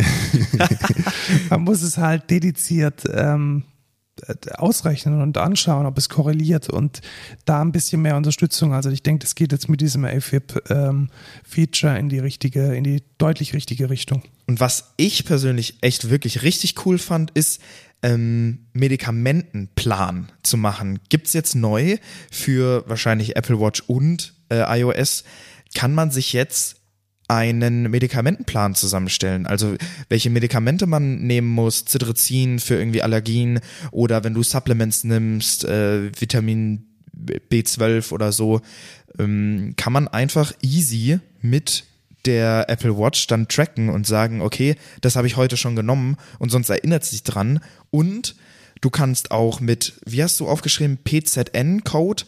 Genau, also man kann diesen Arzneicode einfach scannen und damit seine Medikamente sehr easy in die App mit übernehmen. Und extra noch da drauf Side-Effects mit anderen Medikamenten oder Mitteln, die du zu dir nimmst. Das heißt, da steht dann zum Beispiel, übrigens darfst du jetzt nicht... Ähm, das hier mit Alkohol nehmen, weil das genau, ist ganz schlecht für dich. Genommen, dann steht da halt dran, bitte kein Alkohol. Und das finde ich schon geil, weil ich zum Beispiel stelle mir oft die Frage, okay, ähm, was darf ich denn jetzt dazu noch nehmen? Wie wirkt es miteinander? Und die Information rauszufinden, ist manchmal gar nicht so einfach. Und was ich relativ cool finde, ist, dass man diese, diesen Intake auch teilen kann. Also ich ja. kann jetzt zum Beispiel ähm, einer älteren Person, den Eltern, den Großeltern ähm, die Freigabe auf dem iPhone einrichten und dann wird man immer informiert, dass die Medikamente jetzt genommen wurden. Genau, dann kannst du zum Beispiel sehen, ob deine Oma jetzt ähm, wirklich ihre Herzmedikamente genommen hat oder nicht. Und wenn sie die noch nicht genommen hat, dann kannst du sie dran erinnern, selber. Ja, und das, das ist halt schon, das ist halt schon geil. Dafür muss man das Tracking halt auch eingeben, aber alleine schon... Ey, wie macht man das sonst mit irgendwelchen komischen Timern und Weckern ja. und sonst was? Und es geht jetzt einfach ein bisschen cooler, glaube ich. Ja, ich denke auch. Ich, das ist einfach so, ich finde schon, dass die viel in Sachen Health machen, die, die, die, die bei Apple. Also das ist schon was, was jetzt keine andere, also ja, und es ist vor allem, es macht so ein bisschen den Eindruck, dass es wirklich durchdacht ist und dass es ja. nicht so ein Feigenblatt ist, so hey, wir machen das sowieso so ein bisschen Sport. Genau, so ein Nice-to-have-Ding, so, so, so, sondern das sondern ist, das ist wirklich was, was die auch bewegt und was wichtig für die ist. Und das finde ich schon cool. Ja, tatsächlich. Äh, zwei Milliarden Dings. Zwei, Mil- zwei Milliarden Transistoren, meine Lieblingsstatistik in Sachen Prozessoren bei Apple. Und zwar wurde der M zwei vorgestellt. Ähm, ja, der ist halt besser, mehr Unified Memory kann der in der normalen Version schon machen, vierundzwanzig Gigabyte äh, RAM quasi, das heißt ja Unified Memory bei denen, aber genau, ähm, ich würde sagen, da gehen wir schnell drüber einfach. Es gibt ein neues MacBook Air, äh, dreizehn Komma sechs Inch, MagSafe, äh, ja, hat halt den M zwei drin. Es hat diese Fußdinger dran, also jetzt auch diese vier Nupsis, auf denen steht. Puh, krank. Mega. Ähm, Es hat äh, einen neuen Powerbrick mit zwei U S B C. Dann kann man praktisch gleichzeitig sein iPhone und das MacBook Air laden. Finde ich cool. Kommt raus äh, nächster Monat.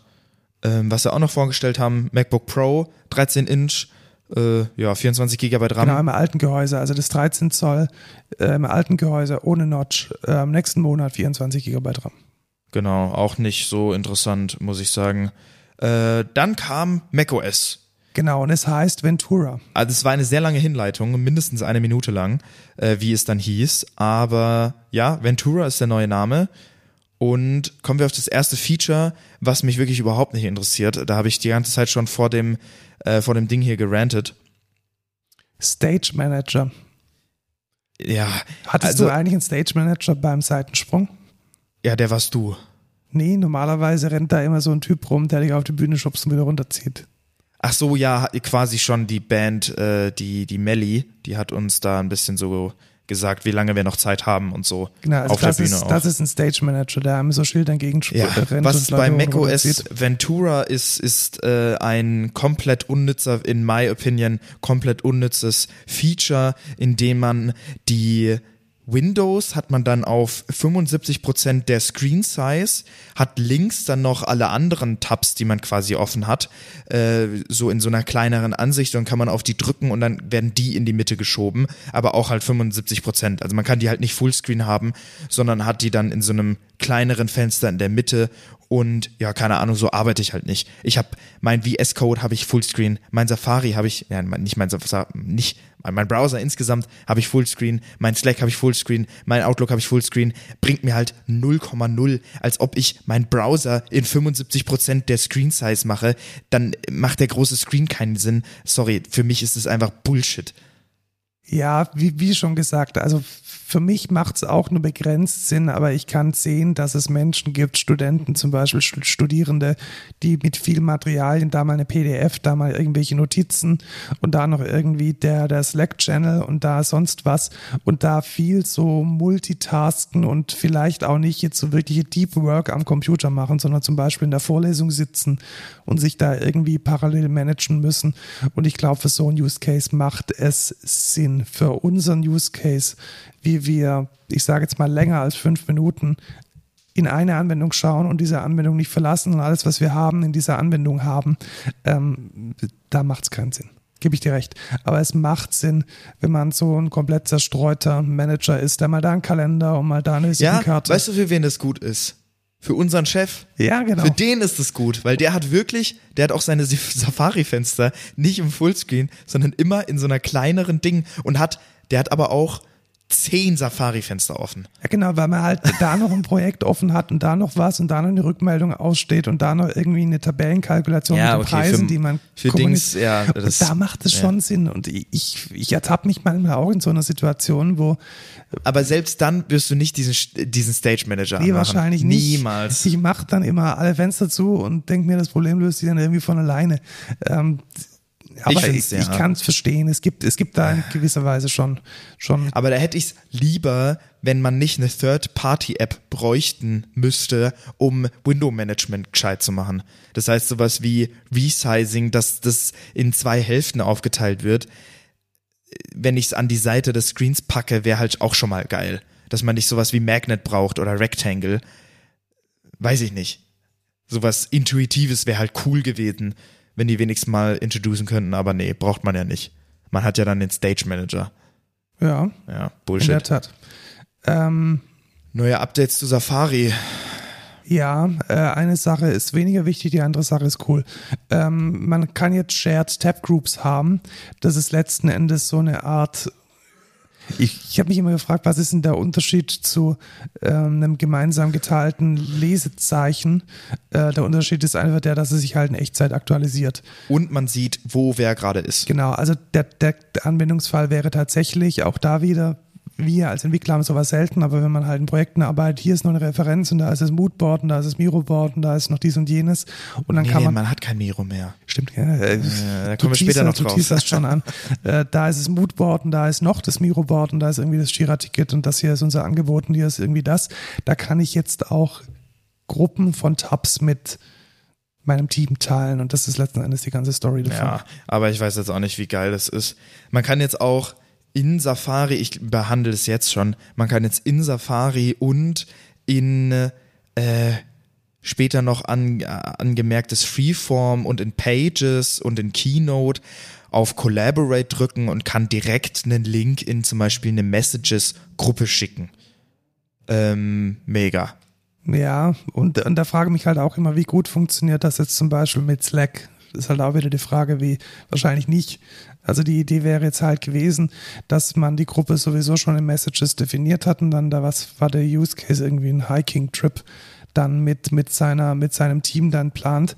Aber mal seriously, welches professionelle Team organisiert sich über Messages? Also das kann, ja, nur, in, niemand. Also, das kann nur im Privaten funktionieren. Also ja, für, für eine Reisegruppe von drei, ja, vier oder Personen. Oder innerhalb von Apple. ich glaube, innerhalb von Apple ja, ist eine gute Frage, ob machen die das wahrscheinlich schon alle über die Apple-Tools. Ja, oder das wäre ja peinlich.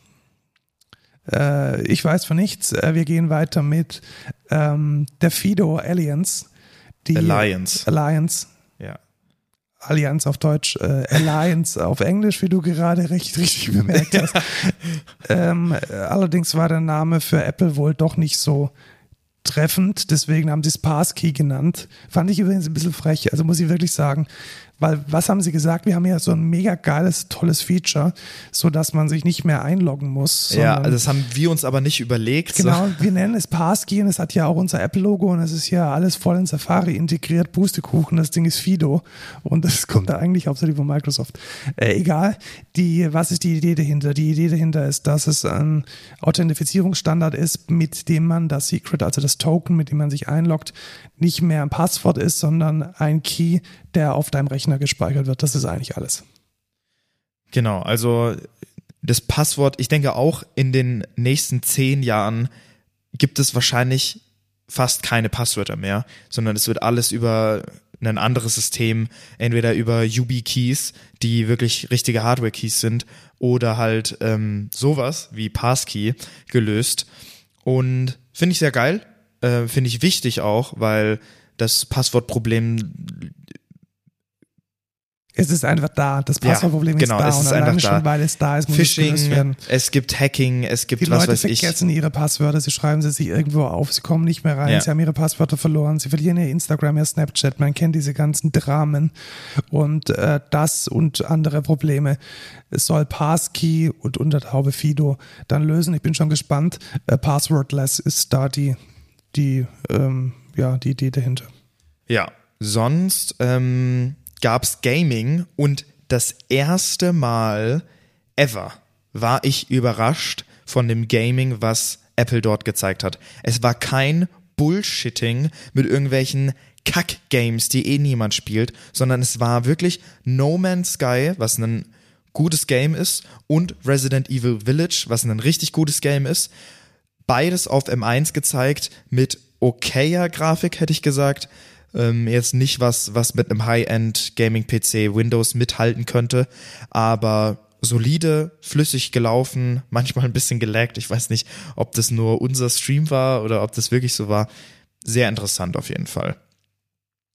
Ähm, mit irgendwie Metal drei und die haben dann irgendwie so ein Upscaling gezeigt, was man mit dem M L machen kann von, äh, ja, interessiert mich auch eigentlich nicht, was da genau unter der Haube passiert. Es sah ganz okay aus. Und es waren richtige Games, die da vorgestellt wurden. Also ich glaube, die auch da, das ist wieder eine politische Botschaft. Ich glaube nicht, dass sich ein Gamer jetzt diesen Rechner kaufen wird, sondern ich glaube einfach, dass es eine Botschaft in die Richtung war an Leute, hey, ihr könnt damit auch spielen. Ja. Also ihr, ihr habt vielleicht hier einen Arbeitsrechner, ihr habt den vielleicht geshoppt, weil ihr irgendwie, was weiß ich, in eurer Agentur dringend irgendwelche Videos schnippeln müsst. Und dann kann man auch No Man's Sky und Resident Evil spielen. Das war, glaube ich, die Die, die Ansage. Ja, und finde ich krass, dass sie das, okay. dass ja. sowas überhaupt. Ich, ich frage mich, wie viel Apple denen gezahlt hat, damit die das äh, dafür entwickeln. Das stimmt, also ich glaube auch, dass es da definitiv Incentives gab. Ich glaube nicht, dass das. Also, dass, dass, die, sowas dass sie direkt macht. So. Ja, also eigentlich ist der macOS M eins Markt auf Gaming ja echt krass. Da können wir richtig viel Profit machen. Never ever. Ich glaube auch tatsächlich, dass Apple-User und Gamer maximal disjunkt sind. Ja, ich glaube auch. Also, das ist, hat ein, das eine hat mit dem anderen nichts zu tun. Ja. Also, vielleicht klickt der ein oder andere mal irgendwie in Farmville rum, aber mehr auch nicht. Ja. Ähm, das nächste fand ich sehr, sehr spannend, weil das ist eigentlich eine Anwendungsfall, den, der eigentlich so auf der Hand liegt, aber der trotzdem immer nur mit ganz ekliger Third-Party irgendwie funktioniert hat, nämlich, dass man sein iPhone, seine ja, sein iPhone. Du musst da erstmal drauf eingehen, was der andere Punkt war. Erstmal, was, was, womit sie eingeleitet haben, ist, dass man, wenn man in einem FaceTime-Call ist, dass man dann von Gerät zu Gerät seamlessly switchen kann. Und was der eigentliche Fall ist, dass einfach diese fucking Webcam in dem Display in dem äh, Studio-Display so schlecht ist, dass das jetzt die richtige Alternative dafür ist. Genau, man kann jetzt nämlich, was das zweite Feature quasi dazu ist, ist, dass man ein zweites Gerät, die Kamera nutzen kann, um damit seine Webcam zu machen oder eine zweite Webcam dazu zu schalten. Und das finde ich vor allem sehr interessant. Also erstens kann man sagen, okay, du brauchst keine Webcam mehr, du brauchst nur ein iPhone und einen äh, hundert-Euro-Stand von Belkin, den du dann an dein iPhone dran machst und dann auf dein MacBook draufsteckst. Und dann kannst du deine iPhone-Kamera als deine Kamera verwenden oder du nimmst die Kamera vom MacBook als deine Face-Kamera und schaltest das iPhone dazu und kannst dann zum Beispiel dein Desk filmen, also dein, dein Schreibtisch. Das heißt, du kannst da irgendwie, was weiß ich, ähm, eine Skizze zeigen, die du in deinem Notizbuch gemacht hast oder so. Oder das ist tatsächlich ein echt cooler Anwendungsfall. Finde ich auch. Weil ich bin halt auch jemand, der gerne schreibt und ich kann mir das auch in Business-Meetings echt gut vorstellen, dann vielleicht mal parallel dazu eine Skizze zu machen oder irgendwie ein Architekturschaubild, ja. welches dann auch alle sehen. Und sie haben auch gesagt, das wird nicht nur von FaceTime unterstützt werden, sondern auch, also sie arbeiten auch mit Teams, Webex und Zoom, glaube ich, zusammen. Und da soll es dann auch funktionieren. Stelle ich mir sehr, sehr cool vor. Es wird einen Stand von Belkin geben, mit dem man dann seine Kamera an ein Display, an ein Display klipsen kann. Ja. Und wahrscheinlich tausend andere Produkte äh, im Tausenderpack bei AliExpress. Ich weiß es nicht. Also ich muss auch sagen, ich habe nach MagSafe Accessories gesucht oder so MagSafe Hüllen, die auch diesen Magneten unterstützen. Ich habe nichts gefunden. Das ist ja wiederum, da, da muss, also da klagt Apple dagegen. Also dafür muss man tatsächlich eine Lizenz haben. Das ist ja ekelhaft. Ja. Arschlöcher. Ähm, auf jeden Fall, was die auch können, ist irgendwie Center Stage. Ich habe die ganze Präsentation schon drauf gewartet. Wann kommt Center Stage? Also ohne Center Stage kann man praktisch nicht mehr Video, ähm, Video Calls machen. Das geht nicht. Center Stage ja. ist so dieses Feature, mit dem in der Software so eine Kamerafahrt simuliert wird, wenn du zum Beispiel deinen Kopf... Der, der fokussiert bewegst. sich dann in die, also dein Gesicht fokussiert sich dann in die Mitte und es war in der letzten Keynote auch in jeder Scheiße haben sie dann gesagt, ach, das kann übrigens auch Center Stage. Der typische das, Anwendungsfall ist, dass dein Kind reinläuft und dann wird praktisch aus der Totalen, eine Halbtotale und dein Kind ist mit drauf. Genau, mega, mega wichtig. Äh, das haben sie bei den MacBooks nicht erwähnt. Äh, hier dann schon, äh, fand ich ganz äh, lustig. Kommen wir zum nächsten kompatiblen Center Stage Gerät. Also sie haben es zwar nicht erwähnt, aber ich glaube, es kann auch Center Stage iPad O S. Es gibt Collaborations aus haben Messages. Haben wir schon gesagt. Und es gibt... Also erstmal haben sie damit angefangen, dass es jetzt diese Desktop-Class-Apps auch auf dem iPad O S gibt, wie du schon gesagt hast, mit Center Stage, nee, mit Stage Manager. Ja, mit Stage Manager, mit Stage genau. Manager und Center Stage, alles das Gleiche. Also man hat jetzt tatsächlich Fensterfenster auf dem iPad und man kann es an einen großen Bildschirm anschließen. Ich glaube, auch das ist weniger eine Feature-Vorstellung als so ein leichtes Natschen der Entwickler und der Leute, also an die Entwickler. Hey, mach doch mal bitte professionelle Apps fürs iPad, weil wir haben keine. Ja, weiß ich nicht. Ich denke, das gibt schon. Ich, wie gesagt, wir hatten diese Diskussion schon mal. Ich denke, dieses professionelle Arbeiten auf dem iPad gibt es nicht in unserer Branche, aber in anderen. Ja, aber man, man möchte es, glaube ich, noch erweitern. Also ich ja. glaube, der, der Markt ist da noch nicht ganz erschlossen und man kann es jetzt offensichtlich auch an ein großes Display anschließen. Ja, das ging aber vorher auch schon. Ja, aber sie haben es jetzt nochmal noch mal ein bisschen ausgeritten, um dann eben auch nochmal... Ja, um ähm, Center, um diese Stage Manager nochmal zu zeigen. Zu sagen. Aber viel wichtiger fand ich, und das finde ich sehr cool, äh, Freeform, nee, Freeform. Freeform Board. Ja. Das ist letzten Endes ein kostenloser Miro-Klon. Genau. Also ähm, Miro ist so ein Kollaborationstool, kann man sich vorstellen wie ein digitales Whiteboard. Jeder kann da rummalen, Post-its draufkleben, unendlich groß, weiß, bunte Stifte. Mega viel mit dem Apple Pencil da drauf malen. Oder auch mit der Tastatur, wenn man tippen möchte. Und Post-its. Das funktioniert, hat relativ cool ausgesehen. Und ja. das braucht es tatsächlich. Also oft habe ich in so Teams-Call wirklich schon gedacht, hey, wenn wir jetzt mal gemeinsam das aufmalen könnten, dann müssten wir uns hier jetzt nicht irgendwie um Kopf und Kragen regen, um irgendwelche Architekturen zu diskutieren. Aber das Problem ist, dass wir das nur intern machen können, weil nur intern haben wir alle Apple-Geräte. Richtig, und da kommt dann halt wieder sowas wie Miro ins Spiel. Aber äh. Miro ist halt auch wiederum jetzt nicht so Tablet-Native. Und außerdem sehr teuer. Und zudem sehr teuer. Also das ist alles, alles, also da, da mal eine Innovation schaffen, da wäre es wirklich mal. Ja. Ja, aber fand ich, Innovation? Äh, eigentlich keine. Fand ich ganz äh, interessant. Also ich bin schon beim Resümee, ich weiß nicht, wo du gerade bist. Ja, genau. Fand ich ganz interessant. Mit dem iPad O S, aber ähm, ja, insgesamt, was ist mein Resümee? Ja, okay, war es ein paar coole Features, nichts Bahnbrechendes, ein weiteres Jahr ähm, Apple, ja, das war's. Haken dran und weiter geht's mit den News. Vielleicht mal interessante. ähm, und es geht gleich weiter mit Apple. Ja, tatsächlich. Also ich weiß nicht, ob du das verfolgt hast. Nee. Ähm, es gibt ja Final Cut. Das ist ein Tool, welches Apple irgendwann mal gekauft hat und welches früher zumindest der de facto Standard für die professionelle Filmindustrie war. Dann haben sie mit Final Cut zehn das ganze Ding nochmal neu entwickelt und haben die ganzen professionellen Features erstmal rausgeworfen, dann Schritt für Schritt die ganze Sache neu entwickelt und sind offensichtlich heute immer noch nicht an einem Punkt, wo die ganzen professionellen Schneidermenschen, Filmschneidermenschen zufrieden Cutter, sind. Ja. ja, Cutter. Und die haben einen, einen äh, offenen Brief geschrieben, in dem sie bitter enttäuscht, also es ist nicht böse, sondern es ist enttäuscht, sagen, hey, sie haben sich da drauf committed. Ich bin nicht sauer, ich bin enttäuscht. Genau, ich, ich, richtig, also schon irgendwie so konstruktiv und da sind auch wirklich große Namen dabei, also Leute, die irgendwie für, für, für diese ganzen Marvel-Filme irgendwie schneiden und die zwei wichtigsten Dinge, die eben fehlen, sind Collaboration und ähm, die die Möglichkeit, in größeren Teams halt an großen Projekten zu arbeiten. Und in dem Moment, in dem halt DaVinci Resolve, was übrigens kostenlos ist, sowas äh, out of the box anbietet, ist das halt schon in gewisser Weise peinlich. peinlich. Und Apple hat darauf geantwortet und gesagt, ja, ähm, ja, verkackt. Richtig, ja, tatsächlich. ja, also, ähm, Sie sind da tatsächlich, sie haben denen ein bisschen zugestimmt. Also obwohl sie irgendwie gesagt haben, obwohl wir Pläne haben, wo wir glauben, dass ein Teil davon adressiert wird, sehen wir, sehen wir euren Punkt. Sorry. Ja, genau. Ja, was, was macht man da jetzt? Also das ist, glaube ich, so die... die ja, nichts. Ja, kannst ja nichts machen. Ich, ich finde es schon irgendwo traurig und schade. Also weißt du, das sind Leute, die deren gesamte, dieser, deren gesamter professioneller Workflow basiert halt auf dieser Software. Ja. Also die können halt nichts anderes.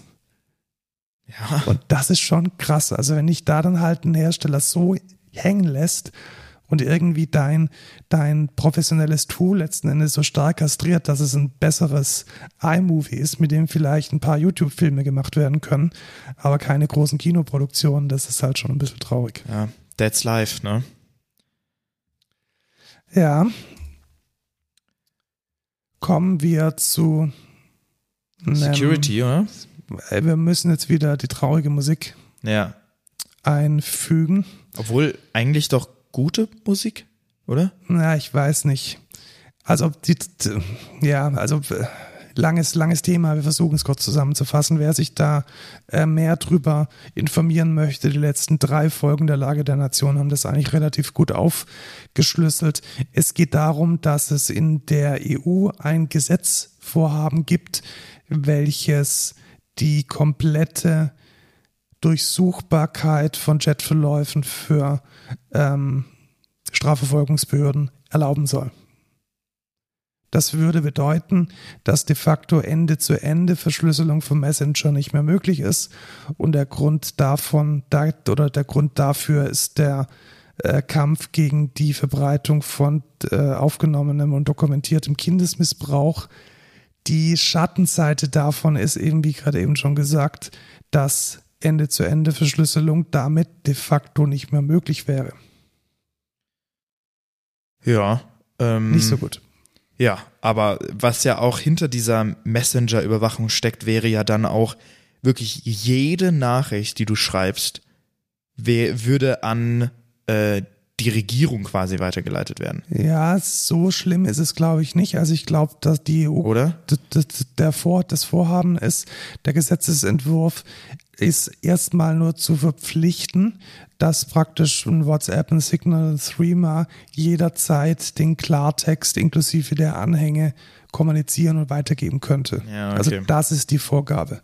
Also die Vorgabe wäre praktisch eine, eine Meta zu sagen, hey, du musst jederzeit in der Lage sein, den Chatverlauf zwischen Lukas und Markus, zwischen dem so und so vielten uns im Klartext als Kopie übermitteln zu können. Und das geht ja heute nicht, weil die Kommunikation Ende zu Ende verschlüsselt ist.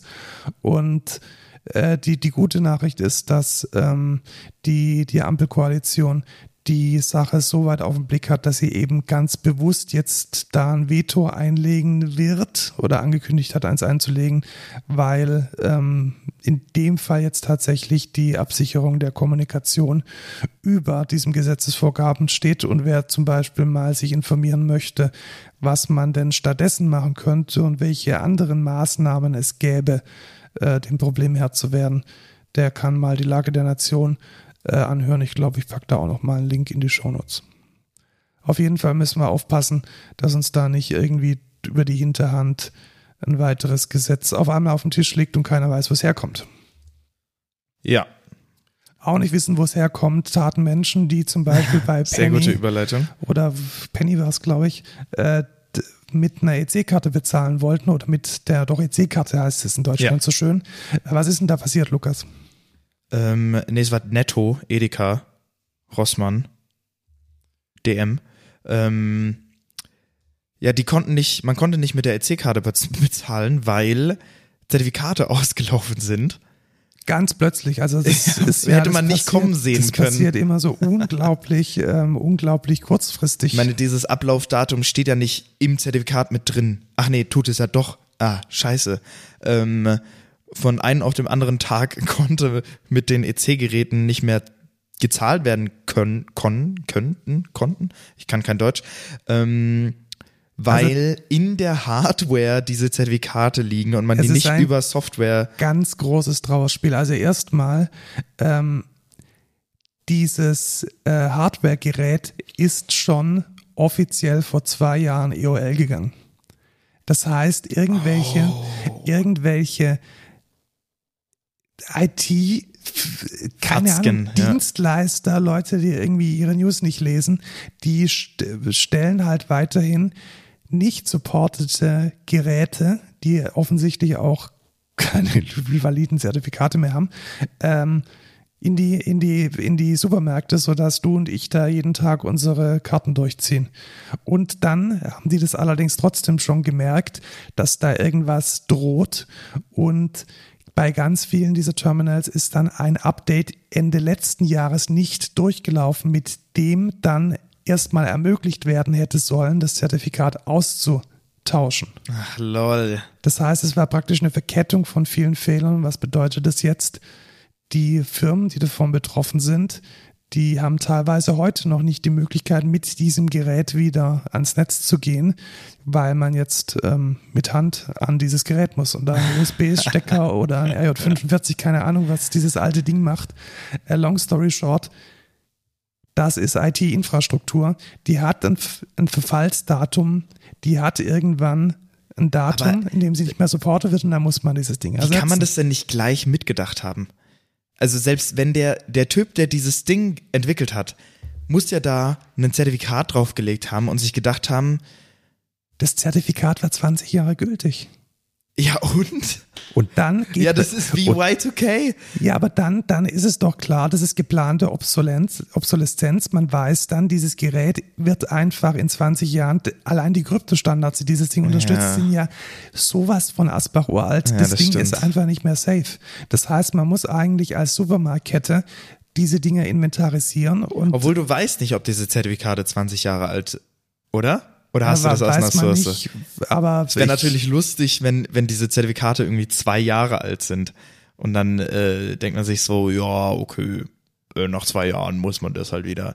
Ich weiß nicht, man hätte es vielleicht auch schon früher hätte mitdenken können, dass man die wahrscheinlich über einen Server auch austauschen sollte und nicht äh, an jedes Gerät einzeln ran. Ja, aber wie gesagt, weißt du, ich, ich kann Verifone an dieser Stelle aber auch verstehen. Sie haben halt dieses Ding schon vor zig Jahren vom Markt genommen. Sie haben den Support aufgekündigt ja. und dann irgendwie, dass dann die Leute trotzdem diese Dinge noch laufen lassen, oh, wird schon funktionieren, finde ich, finde ich keine gute, keine gute Einstellung. Also das ist ja wirklich ein ganz zentraler Teil der I T-Infrastruktur und die sollte man schon alle fünf Jahre erneuern.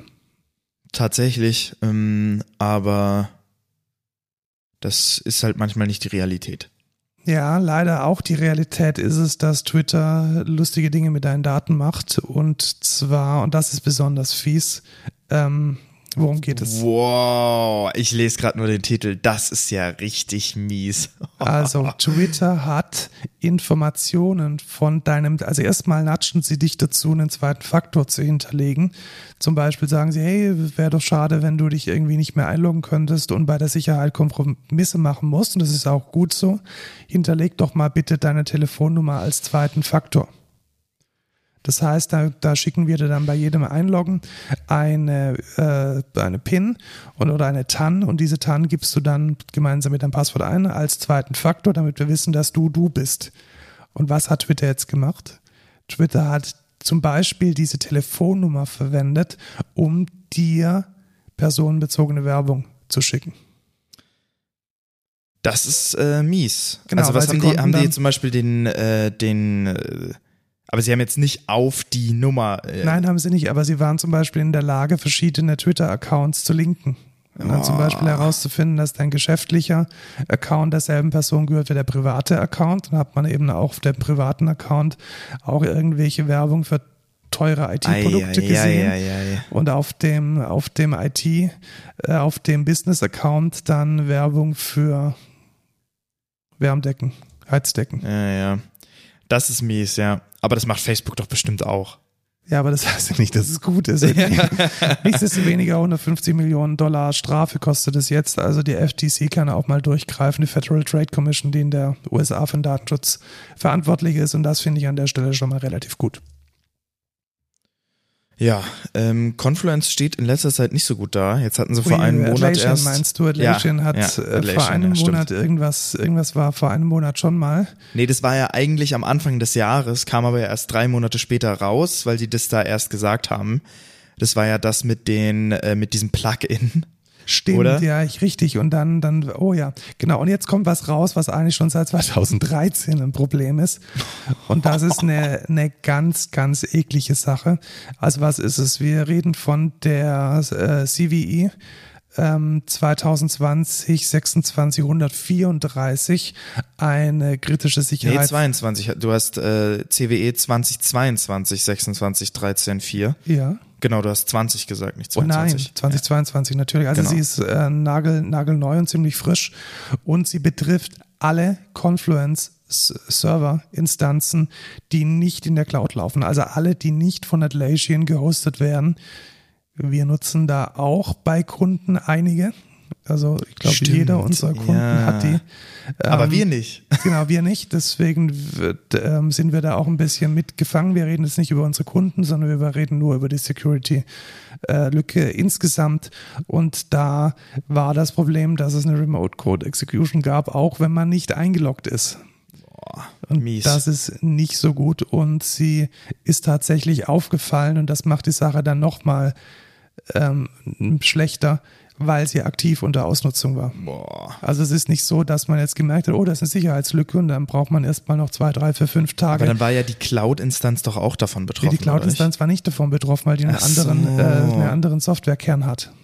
Das ist ja auch immer mega gut. Ist super, gell? Also Confluence ja. Server und Confluence Data Server war betroffen. Alle supportete Versionen von Confluence Server und ähm, ja, also de facto, de facto alle. Ja. Und ähm, ja, es hat auch extrem lange gebraucht, bis ein Fix rauskam. Also der Fix kam erst ähm, drei, vier, fünf Tage später und da wurde dann äh, auch tatsächlich äh, die Meldung rausgebracht, ja, fahrt bitte euer Confluence runter. Es hat oh. keinen Sinn. Und das ist schon das ist halt mies. Schwierig. Ähm, wie kann man sowas vermeiden? Gar nicht. Also in dem Fall tatsächlich. Also sie haben dann nochmal ähm, so ein bisschen, bisschen Symptombekämpfung. Ja, schreib halt in deine Web Application Firewall irgendwie rein. Ja, alles irgendwie so, was ein Get-Parameter ist und irgendwie komischen Escape-Zeichen drin hat, mal rausfiltern. Aber das ist natürlich ja. Symptombekämpfung auf einem ganz, ganz, ganz niedrigen Level und hat offensichtlich auch nicht hundert Prozent der Angriffe abgewehrt. Und ja, in diesem Sinne ähm, kein gutes Wochenende für die Sysadmins. Ich hoffe, dass all diejenigen, die ähm, Confluence verwenden, dadurch, also was ist das Hauptproblem? Äh, Datenverlust natürlich. Also man konnte mit der Remote Code Execution natürlich äh, alle möglichen Dumps und alle möglichen Daten ziehen. Aber es ist ja kein Datenverlust. Daten. Ja, also das halt Daten, ja. Geklaut. Geklaut, also das äh, Intellectual Property abhanden kommt und das ist natürlich ja. nicht so geil. Ja, ähm, was vielleicht geil ist, sind die neuen Hardware-Sachen von Logitech. Es gibt eine neue M X Master drei S und ein Mechanical Keyboard. M X Mechanical heißt das Ding. Ähm, sehr interessant. Ja, tatsächlich. Also ich bin, also ich habe lange Zeit die Apple-eigenen äh, Keyboards und Mäuse verwendet und konnte nie verstehen, wie man was anderes nutzen kann. Und dann habe ich gesagt, guck dir das doch mal an. Und da habe ich gesagt, hey, das ist eigentlich viel, viel, viel besser als das, was ja, genau. Du wolltest mir das am Anfang nicht glauben. Also eine Sache, für, eine Sache ist tatsächlich, also das, das, ja, egal.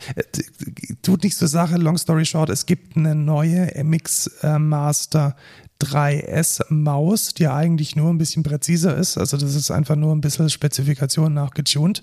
Und das neue Produkt ist eine komplett mechanische Keyboard, also eine komplett mechanische Tastatur. Ähm, die, die ich hier vor mir liegen habe, das ist eine M X Keys und die ist halt flach. Das heißt, die hat so Butterfly, ähm, ist ziemlich flache, äh, einen ziemlich flachen Hub und manche Leute mögen das nicht. Und wer praktisch seine Leute im, ähm, im, im Büro noch mehr nerven möchte oder lustiges Klicken, der kann sich jetzt die große Tastatur kaufen. Mit großem Hub, komplett mechanisch. Ja, finde ich äh, cool. Ich kenne nämlich einen Kollegen von uns, der sich das schon die ganze Zeit wünscht. Ähm, und ja, de, de, dem würde ich das mal äh, ans Herz legen und vielleicht mal ausprobieren. Und wenn er die nicht nimmt, dann nehme ich die vielleicht. Bist du, magst du es so groß? Das weiß ich nicht. Vielleicht ich mag, ist es ja geil. Ich mag es gar nicht tatsächlich. Ich also ich bin eigentlich auch eher ein Rubber Dome Fan ähm, oder einen, ja halt nicht mechanisch, weil mir fehlt dann immer dieser typische Switch. Aber ähm, ja, ich weiß es nicht. Muss ich mal, muss man ausprobieren. Ja, also wer wer es möchte, der kann, äh, der kann es, kann es jetzt nutzen. Ja. Dann brauchen wir jetzt wieder die traurige Musik. Tatsächlich. Ähm, ich ke- kenne die Person leider nicht. Ja, genau.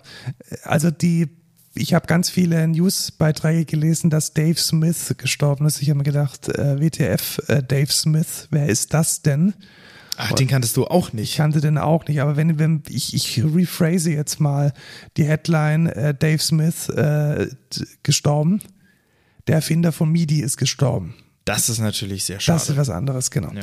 Also ähm, Dave Smith war der Gründer von Sequential und hat den Prophet fünf als ersten Synthesizer ähm, entwickelt, der MIDI konnte und hat maßgeblich daran beigetragen, dass der MIDI-Standard das geworden ist, was er heute ist, nämlich de facto dreißig Jahre später immer noch äh, die Basis für alles, was äh, nicht Waveform-Signale in der Musikindustrie sind. Das ist eigentlich unglaublich.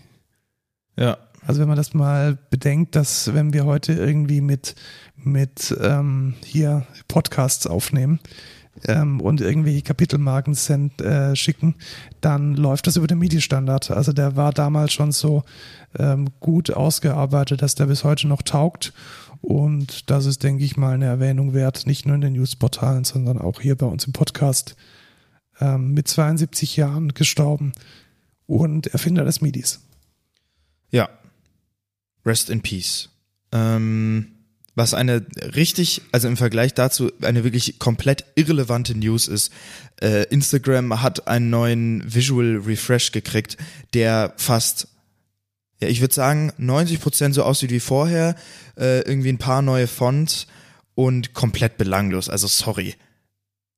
Also ich habe es gemerkt und du hast es auch gemerkt, also irgendwann kam dieses Update. Ich habe gemerkt, dass die Farben ein bisschen vibranter also mein, sind. Mein, warum schreit jetzt mein Homescreen so und es, es liegt an diesem Instagram-Icon und ich finde die Farben ehrlich gesagt wesentlich schlechter. Ich finde es auch schlimm. Es schreit massiv, es, es knallt unglaublich.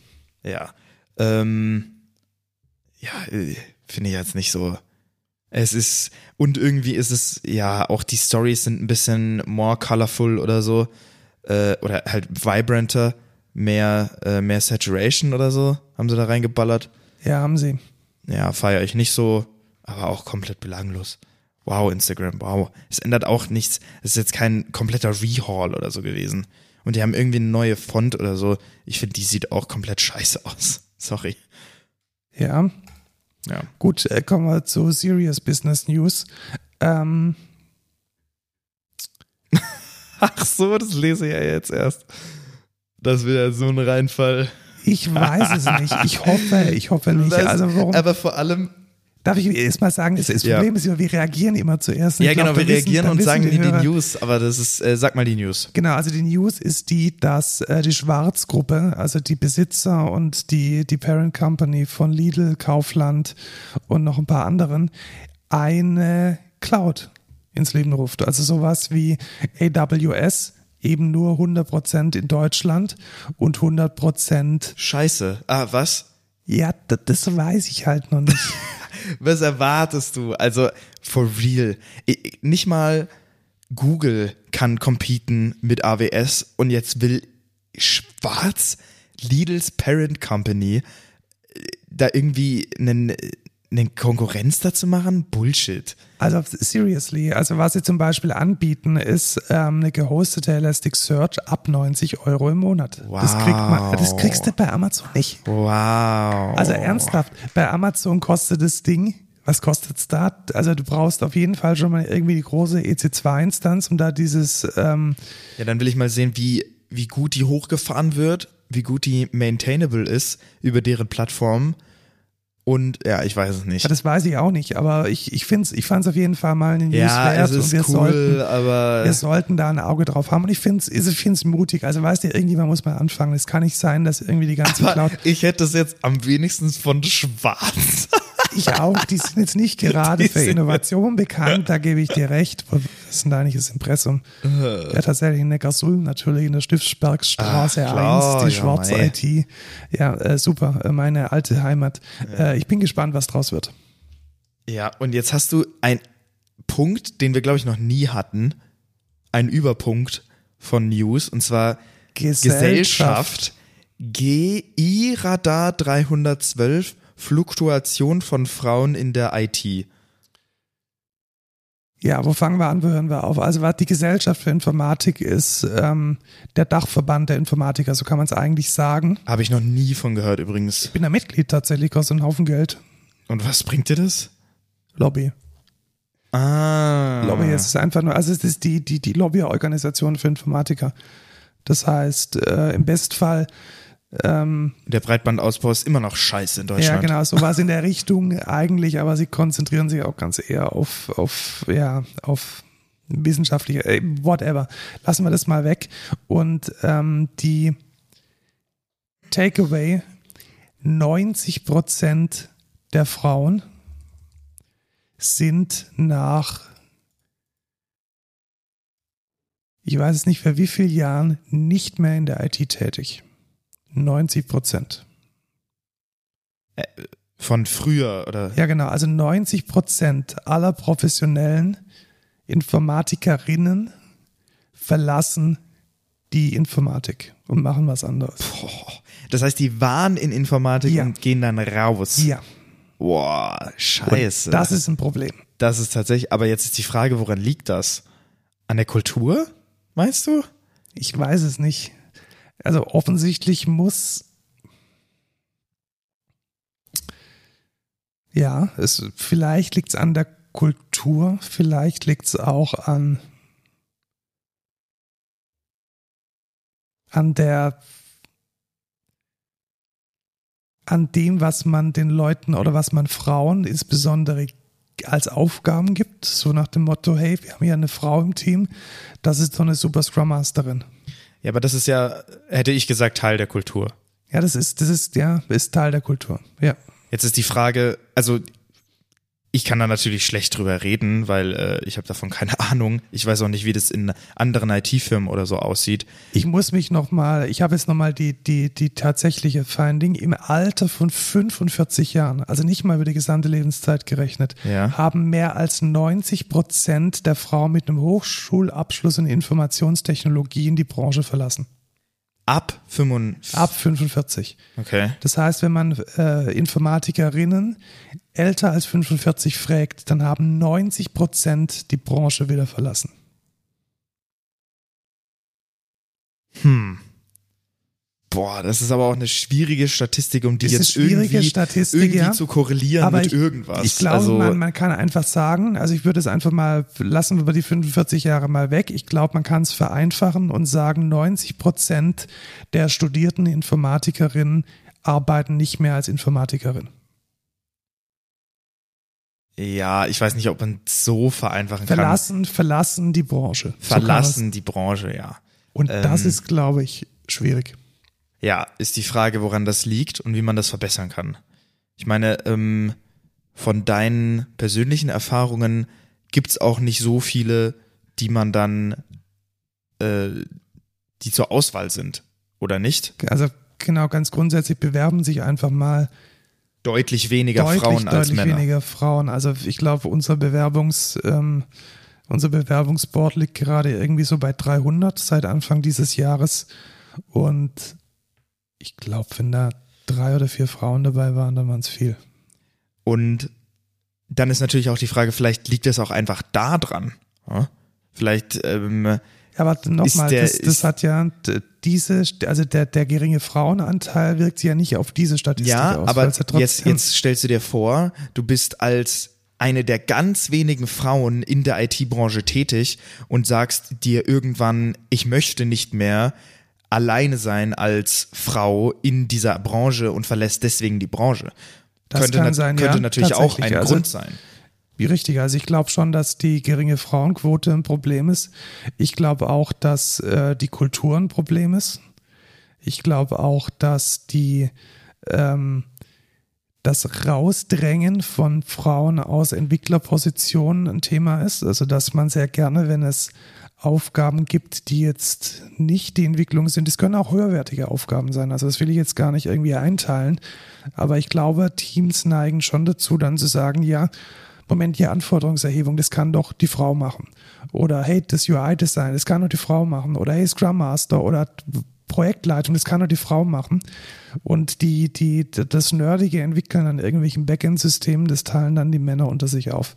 Ja, ist die das, Frage, ob das die Realität ist oder ob das auch nur ein Klischee ist. Man müsste mal da wahrscheinlich auch eine Studie haben, wie das in der echten Welt tatsächlich aussieht. Weil zum Beispiel mal, also ich bei uns anex- ist es ja nicht bei so. Bei uns ist es nicht so. Bei nee, uns aber ist es fast das Gegenteil sogar. Tatsächlich, aber ich kann es ich kann's anekdotisch ähm, schon so sagen, dass mir Fälle bekannt sind, wo das passiert. Also zum Guten und zum Schlechten. Es muss ja jetzt nicht heißen, dass äh, eine Informatikerin sich in der Rolle von einer Scrum Masterin jetzt nicht wohlfühlen würde.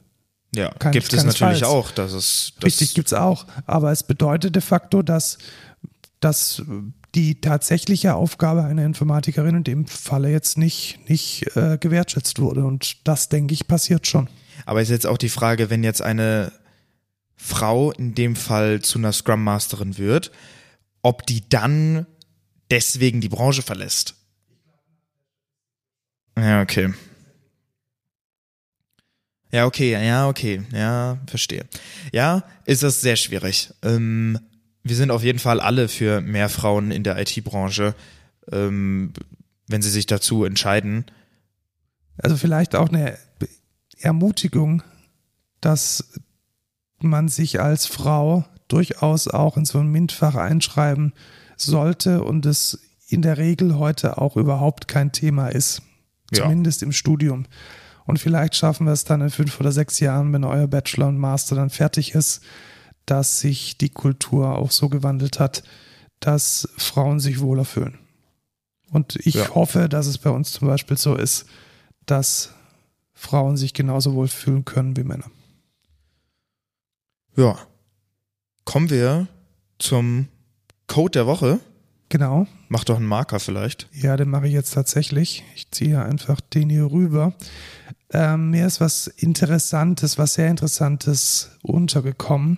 Und zwar ein Standard, den Microsoft tatsächlich vorgeschlagen hat. Und zwar geht der ein bisschen darüber hinaus. Micro-Frontends. Fast. Fast.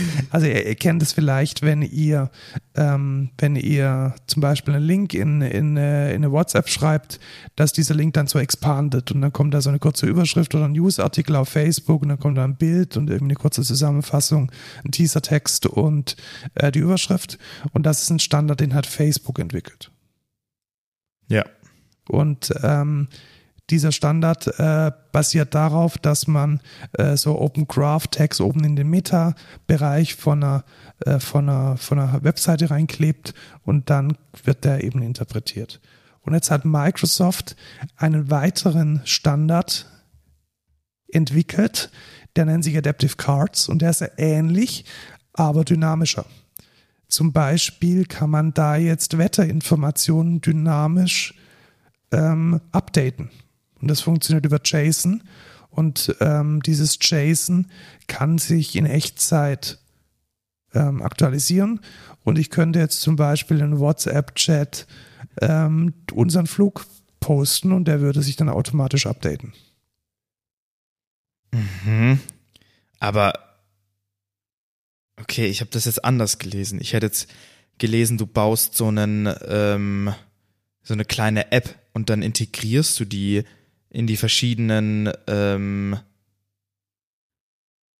Applikationen mit rein. Das heißt sowas wie ein Add-on. Ja, aber es ist tatsächlich so, dass dieses Add-on, so hast du es jetzt genannt, äh, Microsoft nennt es ein Snippet von einer U I von einer beliebigen Quelle kommen kann.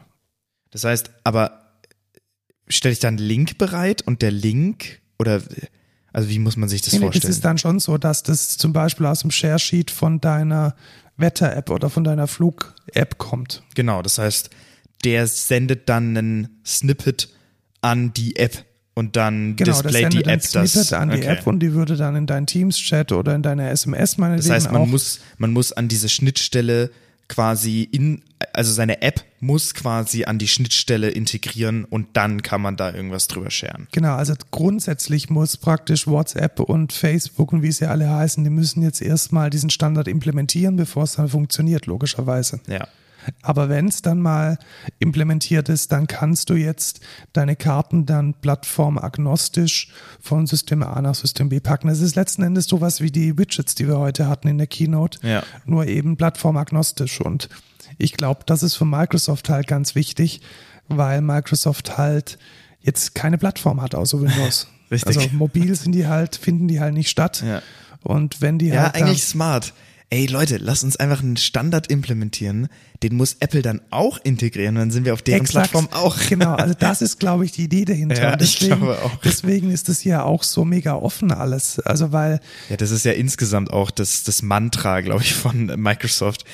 Wir machen keine eigenen Plattformen, die wir kontrollieren können, sondern wir machen einfach alles so offen, dass alles überall funktioniert. Aber wir müssen auch sagen, wir haben gar keine Plattform. Aber das, das spielt überhaupt, ja, genau. das spielt überhaupt keine, keine Rolle. Also wir haben keine Plattform und deswegen wollen wir alles offen haben. Ja, ja.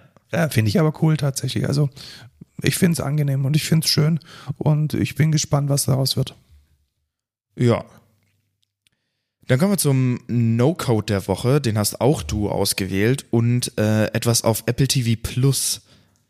Tatsächlich und es kommt ja wirklich selten vor, dass ich irgendwas anschaue. Beweg- Bewegtbild anschaue und ich habe mir gedacht, Mensch, jetzt hast du dieses Apple T V Plus Abo, warum ich das habe, frag mich nicht. Irgendein, ich habe irgendwas gekauft, wo es dabei war, ich weiß schon gar nicht mehr was. Und, und das Erste, was du dir anguckst, ist eine Dinosaurier- Doku. Genau. Und zwar Prehistoric Planet ist der No-Code der Woche. Was, was ist denn so toll daran?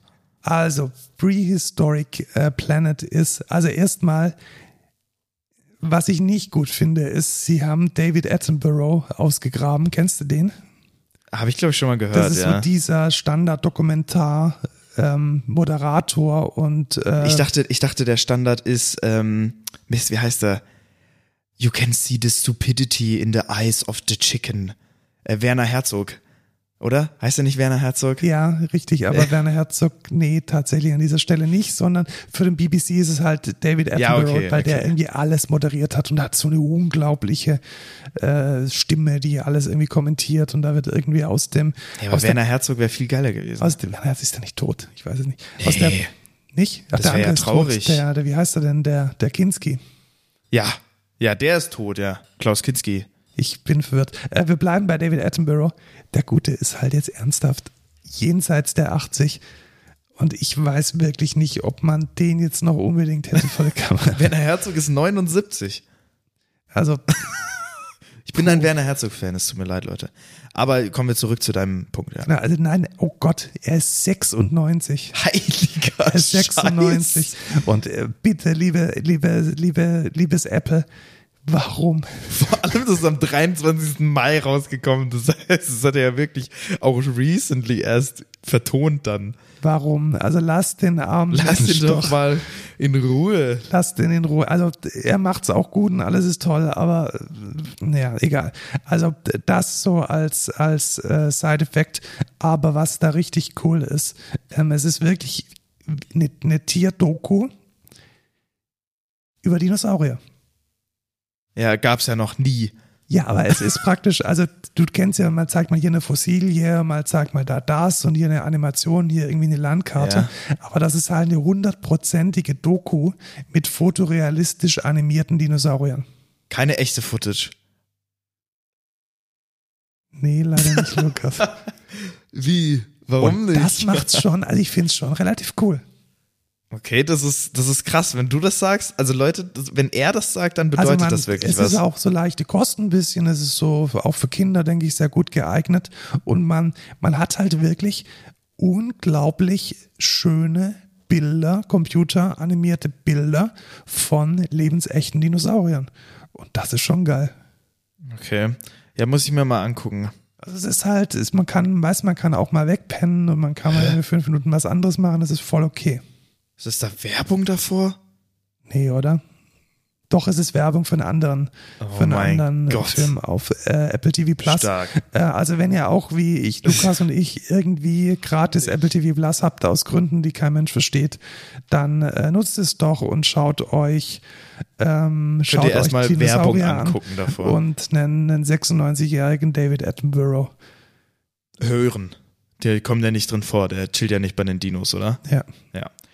Gut, ich, das war's dann auch mit äh, einer der längsten Folgen gefühlt. Wie lange haben wir jetzt aufgenommen?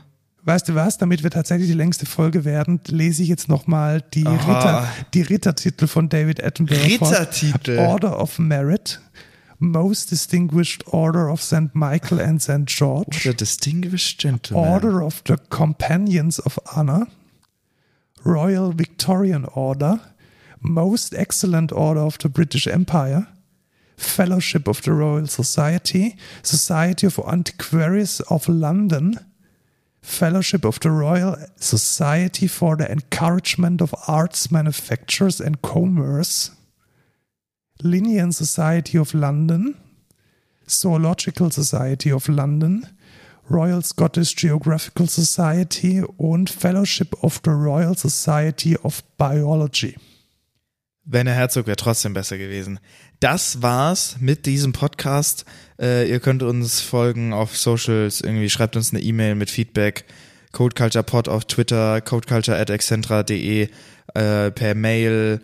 Schickt uns Geld auf buy me a coffee dot com slash codeculture. Bewerbt euch bei uns, insbesondere wenn ihr Informatikerin seid und zu den zehn Prozent gehören wollt, die im Business bleiben. Richtig, äh, ihr seid cool. Äh, Happy Pride Month. Ähm, wir supporten L G B T Q plus. Und ja, ciao Markus. Tschüss Lukas.